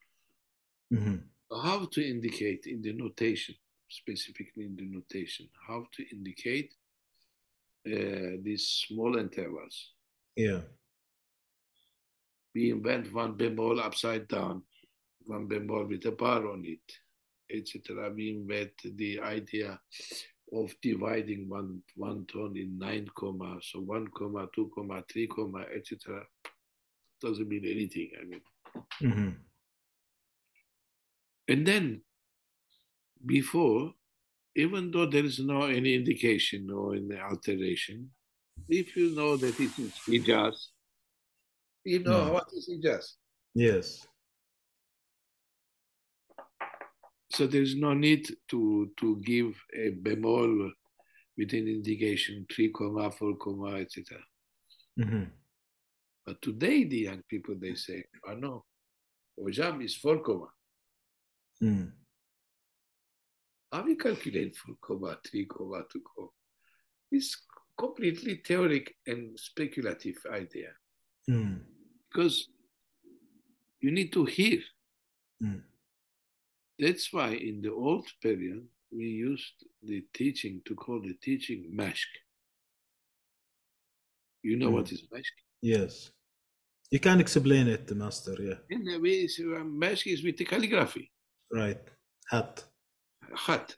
Uh, Yes. When you are in a khatat, if you do a B, eh, the curve Yeah. of the B, Yeah. You have to know how to calculate how much is this distance, Yeah. how far is that. Yes. So you put the dots, you, calc- you calculate. Yes. You exercise, you exercise, exercise, exercise to copy the one that the master has done. Yeah.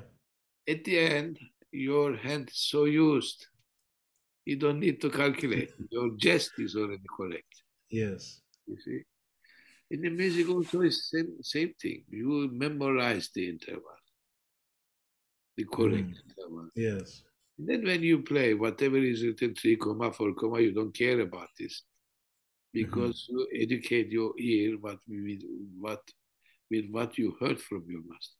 hmm That was the mesh system, Yeah. which comes from the calligraphy, from the khat. Yes. But today it's very theoretic because they read the okay, one tone is divided in, in nine comma, and in Hijaz we use the bemol of four comma. Uh, Let, let me hear what does it sound. hmm It's not Hijaz. Yeah. So it's one of the problem of the of the upside down relation with the theory and the practice of the music. hmm I think the music needs to be accompanied by teach by somebody who knows, not who who knows uh, to play. I mean, not who knows the the theory, And concepts and mafhum. but by playing, by letting hear the, to the teacher, because otherwise it can be singing, it can be an instrument, it can be whatever it is, but to let you hear the entire word which is necessary. hmm What I try to do when I'm teaching. Yeah. hmm And also the the the, the problem uh, for example, the, in in our case in Turkey, the system, what we call the system of Arel and Ezgi, Mm.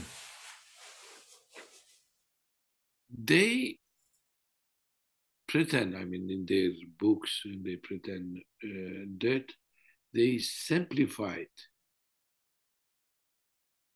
the intervals to make it easy for the young people to learn. hmm It was very gentil for them, but, but the consequence is not good. Mm. you see and uh, so this this also a, a big problem and sometimes it becomes even too too much to the ridiculous uh, situation i mean uh, uh, music can be teach can be learned Mm. by the practice of it Mm. i don't believe to all these theoretical things Mhm. So when, uh, as I mentioned in the in the beginning, all this El Kindi, Farabi, uh, Ibn Sina, etc. Yeah, it's very interesting to read, Yeah. of course, but uh, it's, it doesn't teach you anything about how to play it. Yeah. There are reflections which influence with the Hellenic period and uh, some mathematical things, and uh, I try to join the music to a science, astronomy, or mathematics, or philosophy. Yeah. Music is music. Yeah. Interesting. What about biographical information and stories of uh, musicians, bestekars, uh, Well, I of these things? there are many, many uh, specifically for the period after Selim III. Mm. Uh, because for before before uh, before people like Meragi, uh,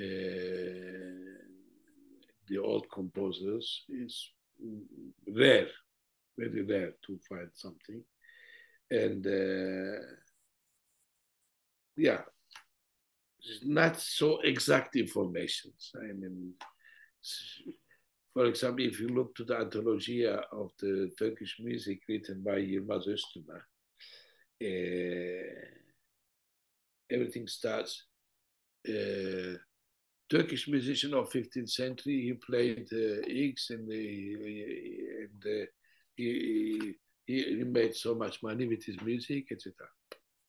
It's not important.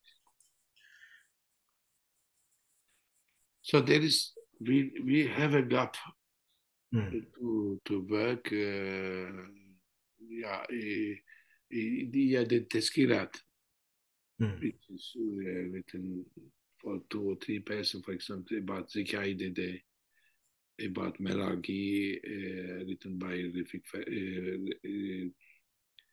uh, Tabey, which are today uh, published, we can read in Turkey, uh, but not, these biographical information are not much developed. You Mm. know, for example, a composer like Shevki Bey, which, who is a great person. I mean, he left a thousand, thousands of songs. Only Makam Ushakti he has more than 200 sharkı. Mhm. The only information that we have, biographical information, he was drinking a lot, and uh, most of the time, people they were finding him on the street completely drunk. So what? Mm. it's not everything that I need uh, to, from who learned, who, how he learned the music. Uh, I mean, no, no, any, any, any information. Uh, for example, Zekai Dede, the only thing that we know that he was living in Aleppo sometimes, and uh, he came uh, to Istanbul. He became, he met Ismail Dede, and uh, and also one information which is very important for uh, for him. He is called Dede. Mm. When you call Dede, means that he has been doing the Erbain Yes. 40 times, 40, er- 40 days Mm. every year. Yeah. So without this, you cannot be called Dede. Like Mm. Ismail Dede, he has done it. Mhm. But the only person who, who is called the Dede, Effendi, without doing the Erbain, is Zekai Dede. because he was so mature person and so great person, Yeah. in the title of the Dede without doing this retreat, Mm. for example. Yeah. And also some information about Zekai Dede is the fact that uh, he's been in Aleppo. He introduced also some tawshihat, some ilahi in Arabic language. Mm. We call them shughul. Sugar, yes. Mm. And, uh, some information about Ismail Dede's life, for example. You, you see, uh, he was so passionate with the dervishes, he Mm. inherited from his father a hammam. Mm. When his father is dead, he sold the hammam and distributed the money off to the all to the, all the dervishes. Mhm. Yeah. And his mother very very upset because Uh-huh. what you have done. Mm. And uh, when he was in uh, in uh, in Tekiam, a few days after, Selim III, he invited him to the palace because, as I told you in the beginning, because of this famous Buselik Sharkı. Yeah. And, uh, and the Sultan gave him a, a big uh, kese, we call it kese, Mhm. all pieces in it. Yeah, yeah. And he ran to, to see it mother and said, "You see, we Mm. were upset about the hammam that I, the the money that I distribute to, to the dervishes. I must uh, give it back to. And, uh, Yeah. yeah, I mean, so also also all the stories about the Ferah Feza Makam and uh, Ferah Nak Makam, uh, etc., which they were done, invented uh, just to put him in difficulty Mm. in front of the Sultan, and he he understood the Makam immediately. He reacts so well, and the Sultan gave him money to to compose Ferah Feza, which is was newly invented. Yeah. Yeah. So uh, we don't have the good uh, biographical information that's inspirational not uh, not with enough, with a good enough. beef in there, right? No, not not enough. I mean, uh, for example, in Hamparsum Limonjian, who is a great uh, musician, he's Armenian, of course, but uh, he is the inventor of the the Hamparsum notation. Yeah. I mean, if you look to the to the Ministry of Culture Anthology of Turkish Music, what is written in Armenian who serve to the Turkish music, that's all. But I mean, if you uh, uh, personally, if you can get some some information, I mean, we know that he, he was in the church of the uh, Kumkapı, the Patriarch of Kumkapı. He was a ney player. He learned to play ney and tambur. Yeah. And he was a student of Ismail Dede. And uh, Hmm. Selim the third asked him to uh, to provoke people to to invent a music notation. Mhm. And uh, and his notation, which is the khas, khas the Armenian uh, neumatic, Mm. and uh, which was so, so good that everybody used it. Mm. And we know that when he proposed that in the in the church, that people they should learn this uh, this writing and uh, and sing Mm. the the the psalms with this uh, Mhm. with this writing. He's been kicked out. Mm.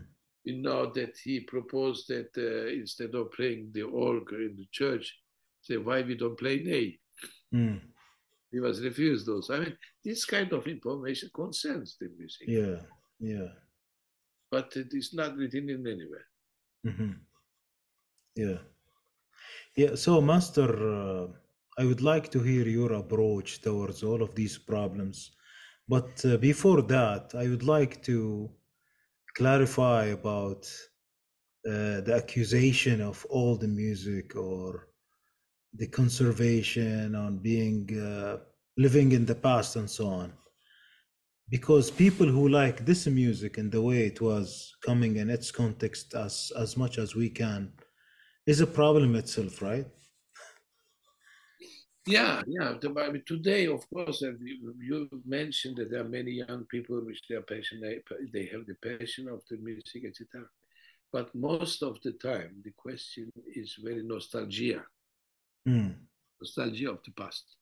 mhm. But music doesn't support that. yeah Music is the present time. Mm, Whatever you play, yes if, if even you play 15th century Meragi, is today, yes. Not yesterday. Mhm, because we cannot there are some moments like this because in europe there are also this how to find how was played the medieval music and there are these ensembles they try to make the medieval music or old music there's there's even a big festival in holland old music festival etc yeah. Or early music yeah. Yeah. But i don't believe to this. I'm not an old Mhm, when i play this music has to be young. Mm, has to be today. Yeah. And uh, because otherwise you are absent. I mean there's no you you just like like an academician reading a text from the book mhm, if, if sometimes they read it well so it's okay but sometimes it's not complicated so boring mhm. so uh, yeah Th- th- this is also a, a problem of the aesthetic also. i mean the, the, i don't believe to this nostalgic version of the music Mhm. Yeah, you always uh, talked about the beauty of uh, discovering music and uh, enjoying the moment of discovering a new thing in music or an old piece or something in you that you are learning and you want to play and you want to communicate with the audience. This is, you said once, is much more important than concepts and theory and history and i like that really i mean this is the essence huh? this is the core you see you can be a professor of the uh, poetry uh, literature. Mm. Maybe in your memory you have thousands, thousands of poems of X, and, and you can recite for any subject thousands of poems. Mm. It doesn't mean that you are a poet. Mm. To be Yeah. a poet is something else. Mm. You see, uh, that's of course two version is necessary. You need people who knows the literature. Mhm. You need also poets to, to make poetry. Yeah. Mhm. to write new texts to be studied by the by the by the academicians. The music is the same. I mean, uh, of course, you can be a, a, a man who has the knowledge of all the musical literature and talk about Mozart for hours, like analyze, analyzing the pieces of the compositions of Beethoven, etc. But we need a Beethoven. Yeah. Yeah. Interesting. So, Master, what is your approach towards these uh, problems? I know you said while we talked, you said about uh, some solution here and there, but in general, what's your approach? You have a long journey, a, lo- a lot of albums, projects, students, a lot of personal experiences and heritage and legacy. So, would you summarize your vision and your approach towards uh, these kinds of problems? Well, I try to keep my passion alive. Yeah. and uh, I think I didn't lose it. hmm Yeah. But the, the problem of the music is that you need also to to be helped to find the context to to to express your passion.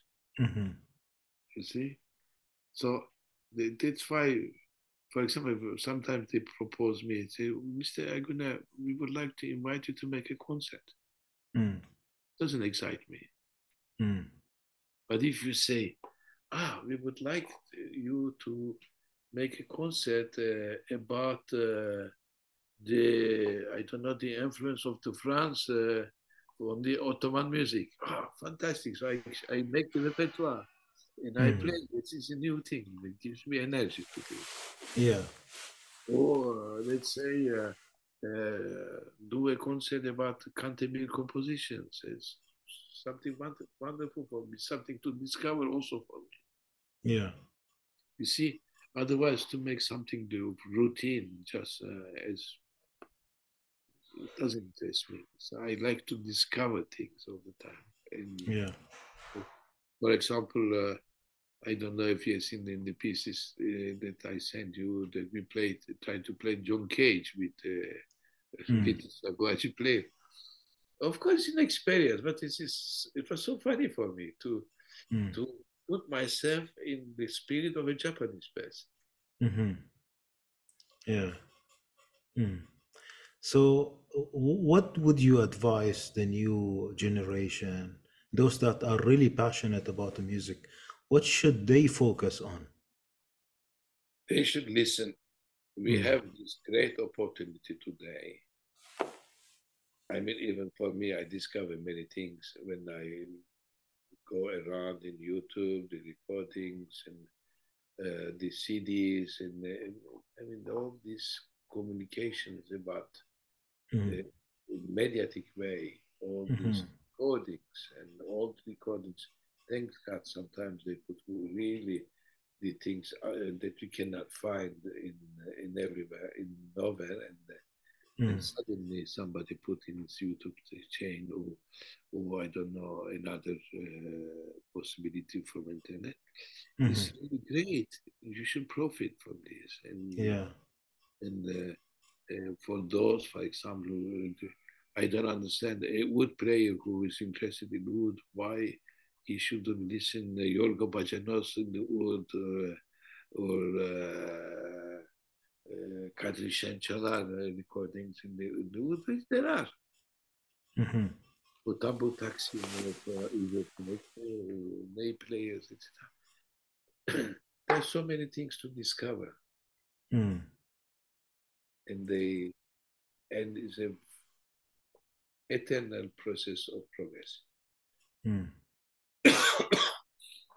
Mm. So listening is like the biggest advice. Listening and understanding and yeah. And that will maybe resolve the interval issues, the aesthetics.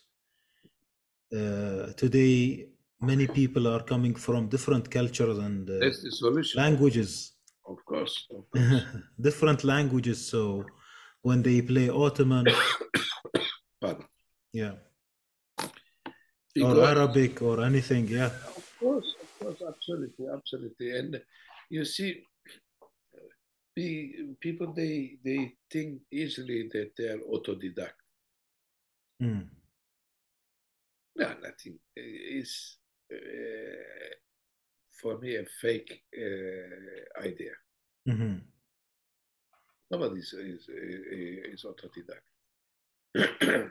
hmm uh, uh, me uh, is not because I am the son of of Ulvi Erguner, the ney players, etc. That that I became ney player because I studied, I I tried to learn, I listened, and I tried to imitate, and uh, I tried to do like them, and try to learn many pieces, analyze them, to understand them. To, I mean, it, it, it goes like this hmm to assimilate things that you Mm. So effort and passion and patience. One Yeah. of the masters of mine was saying that hmm music is like you make love, but you Mm. enter in the in the ear and Mm. you make the baby in your heart. hmm See, Yeah. without listening is not possible. hmm Not is in not listening as an ambient sound. Listening with attention. Listen to understand the phrases analytically. hmm Try to imitate, etc. and Not just just to put some recording. Oh, it's nice. It's, it's not that. Yeah. And master now with the vast availability of all kinds of music in Makam from different regions, different ages and stages. Uh, uh, what do these uh, young generation do? How do they shall shall they focus? Shall they have a particular taste they build on, or they go random and see what the chance will give them? Leave it to chance. Yeah, but uh, I mean, the situation I see with my students also that uh, Mm. uh, after a while they have to do something professionally Mm. To create a, a situation which works and to get some uh, some concerts and to turn around and to play to communicate. Yeah. All these they have to go in the sense which is in the air. Mm.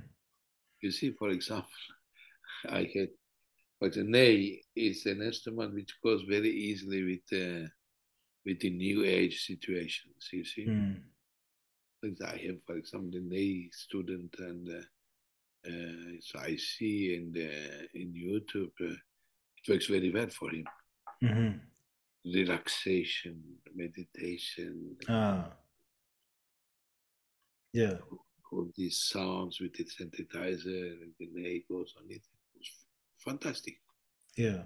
but it's not the direction that I should advise him, of course. Mhm.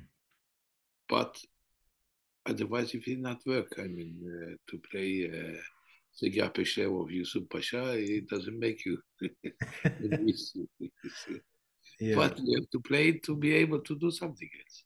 Yes. hmm So, uh, what's your advice for the something else? Something else, as I believe, hmm not go in the sense of uh, easy combines that, that we have today. Uh, they call they don't call it even the music; they call it to make sound. Mm. For me, music needs to be helped by an idea, Mm. literature, by poetry, by story, Mm. For myself, I work in this sense. Mhm. If I have to create something, for example, when I made uh, the album with Nazım Hikmet, Mm. of course, he has many poems about the revolution, etc. He was a communist, etc. But I was very interested about his poems Mhm. on the subject of the death, Mm. Reflection about it. And I composed this, this poem. Uh, a creative work me. The album that I call Poet, uh, Funeral of the Poet. Mm. it, it inspired me. So um, I think uh, the young musicians they try they should try to find from the literature, from the history, from the other musics, some Mhm. inspiration. Yeah. Mhm. To don't go what is already done, but um, don't go in the sense of uh, what it works today, because Mhm. tomorrow it will be forgotten. Mhm. Yeah, short lived. Yeah. Mhm. Master, I really enjoyed this uh, discussion with you again, and uh, really rich. Uh, uh, I mean, discussion of of uh, the problems and encounters that we have seen, starting from the uh, beginning of what we call Makam music uh, around the region, uh, regardless of the borders, uh, till what we should do actually to continue and evolve. Yeah. Yeah. I forgot one thing to, to evoke because this example of Ziryab is very interesting. Hmm. Ziryab is one person Yes. who, who went from the Orient to the West. He transformed in the in the Russian culture, Hmm. not only in music, the food, the getting dressed, the poetry, everything. He built up the Andalusian culture. Mhm. Man. Yes. Mhm. Like Abraham, who created all the religions, monotheism. Yeah. So I believe to one thing that we don't need institutions, we don't need anything. We, it needs one man with passion, correct passion, can transform the world. Mhm. Wonderful. Master, what would you select to conclude this great interview with you today? You ask me always very difficult questions. the most, most one. I don't know. Yes, yes, he just Yürük Semai. hmm But it comes from the, the project that I have done from uh, all Greek composers of Istanbul. hmm Zaharia, Zekaria, Yes. uh, but uh, Petraki Lampadarios, Mm. uh, Yorgos Protopsaltis, Mm. Mm. For, because this, why I've done this project for me is very important in the sense Mhm. we mix up the race and the culture. Mm. If it's a Greek who has done it, it's a Greek music. No, Mm. it's Ottoman music. Yeah. Because the lyrics are in Ottoman also.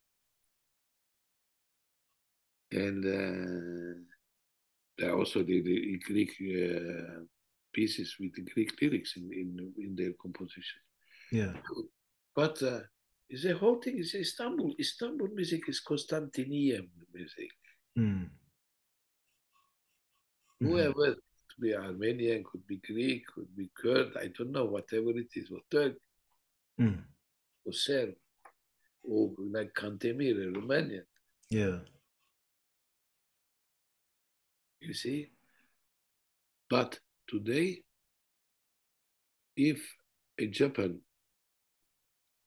who compose something in Western music, uh, or minuet, or concerto, or symphony, etc., and symphonic piece, we don't say Japanese music Mhm.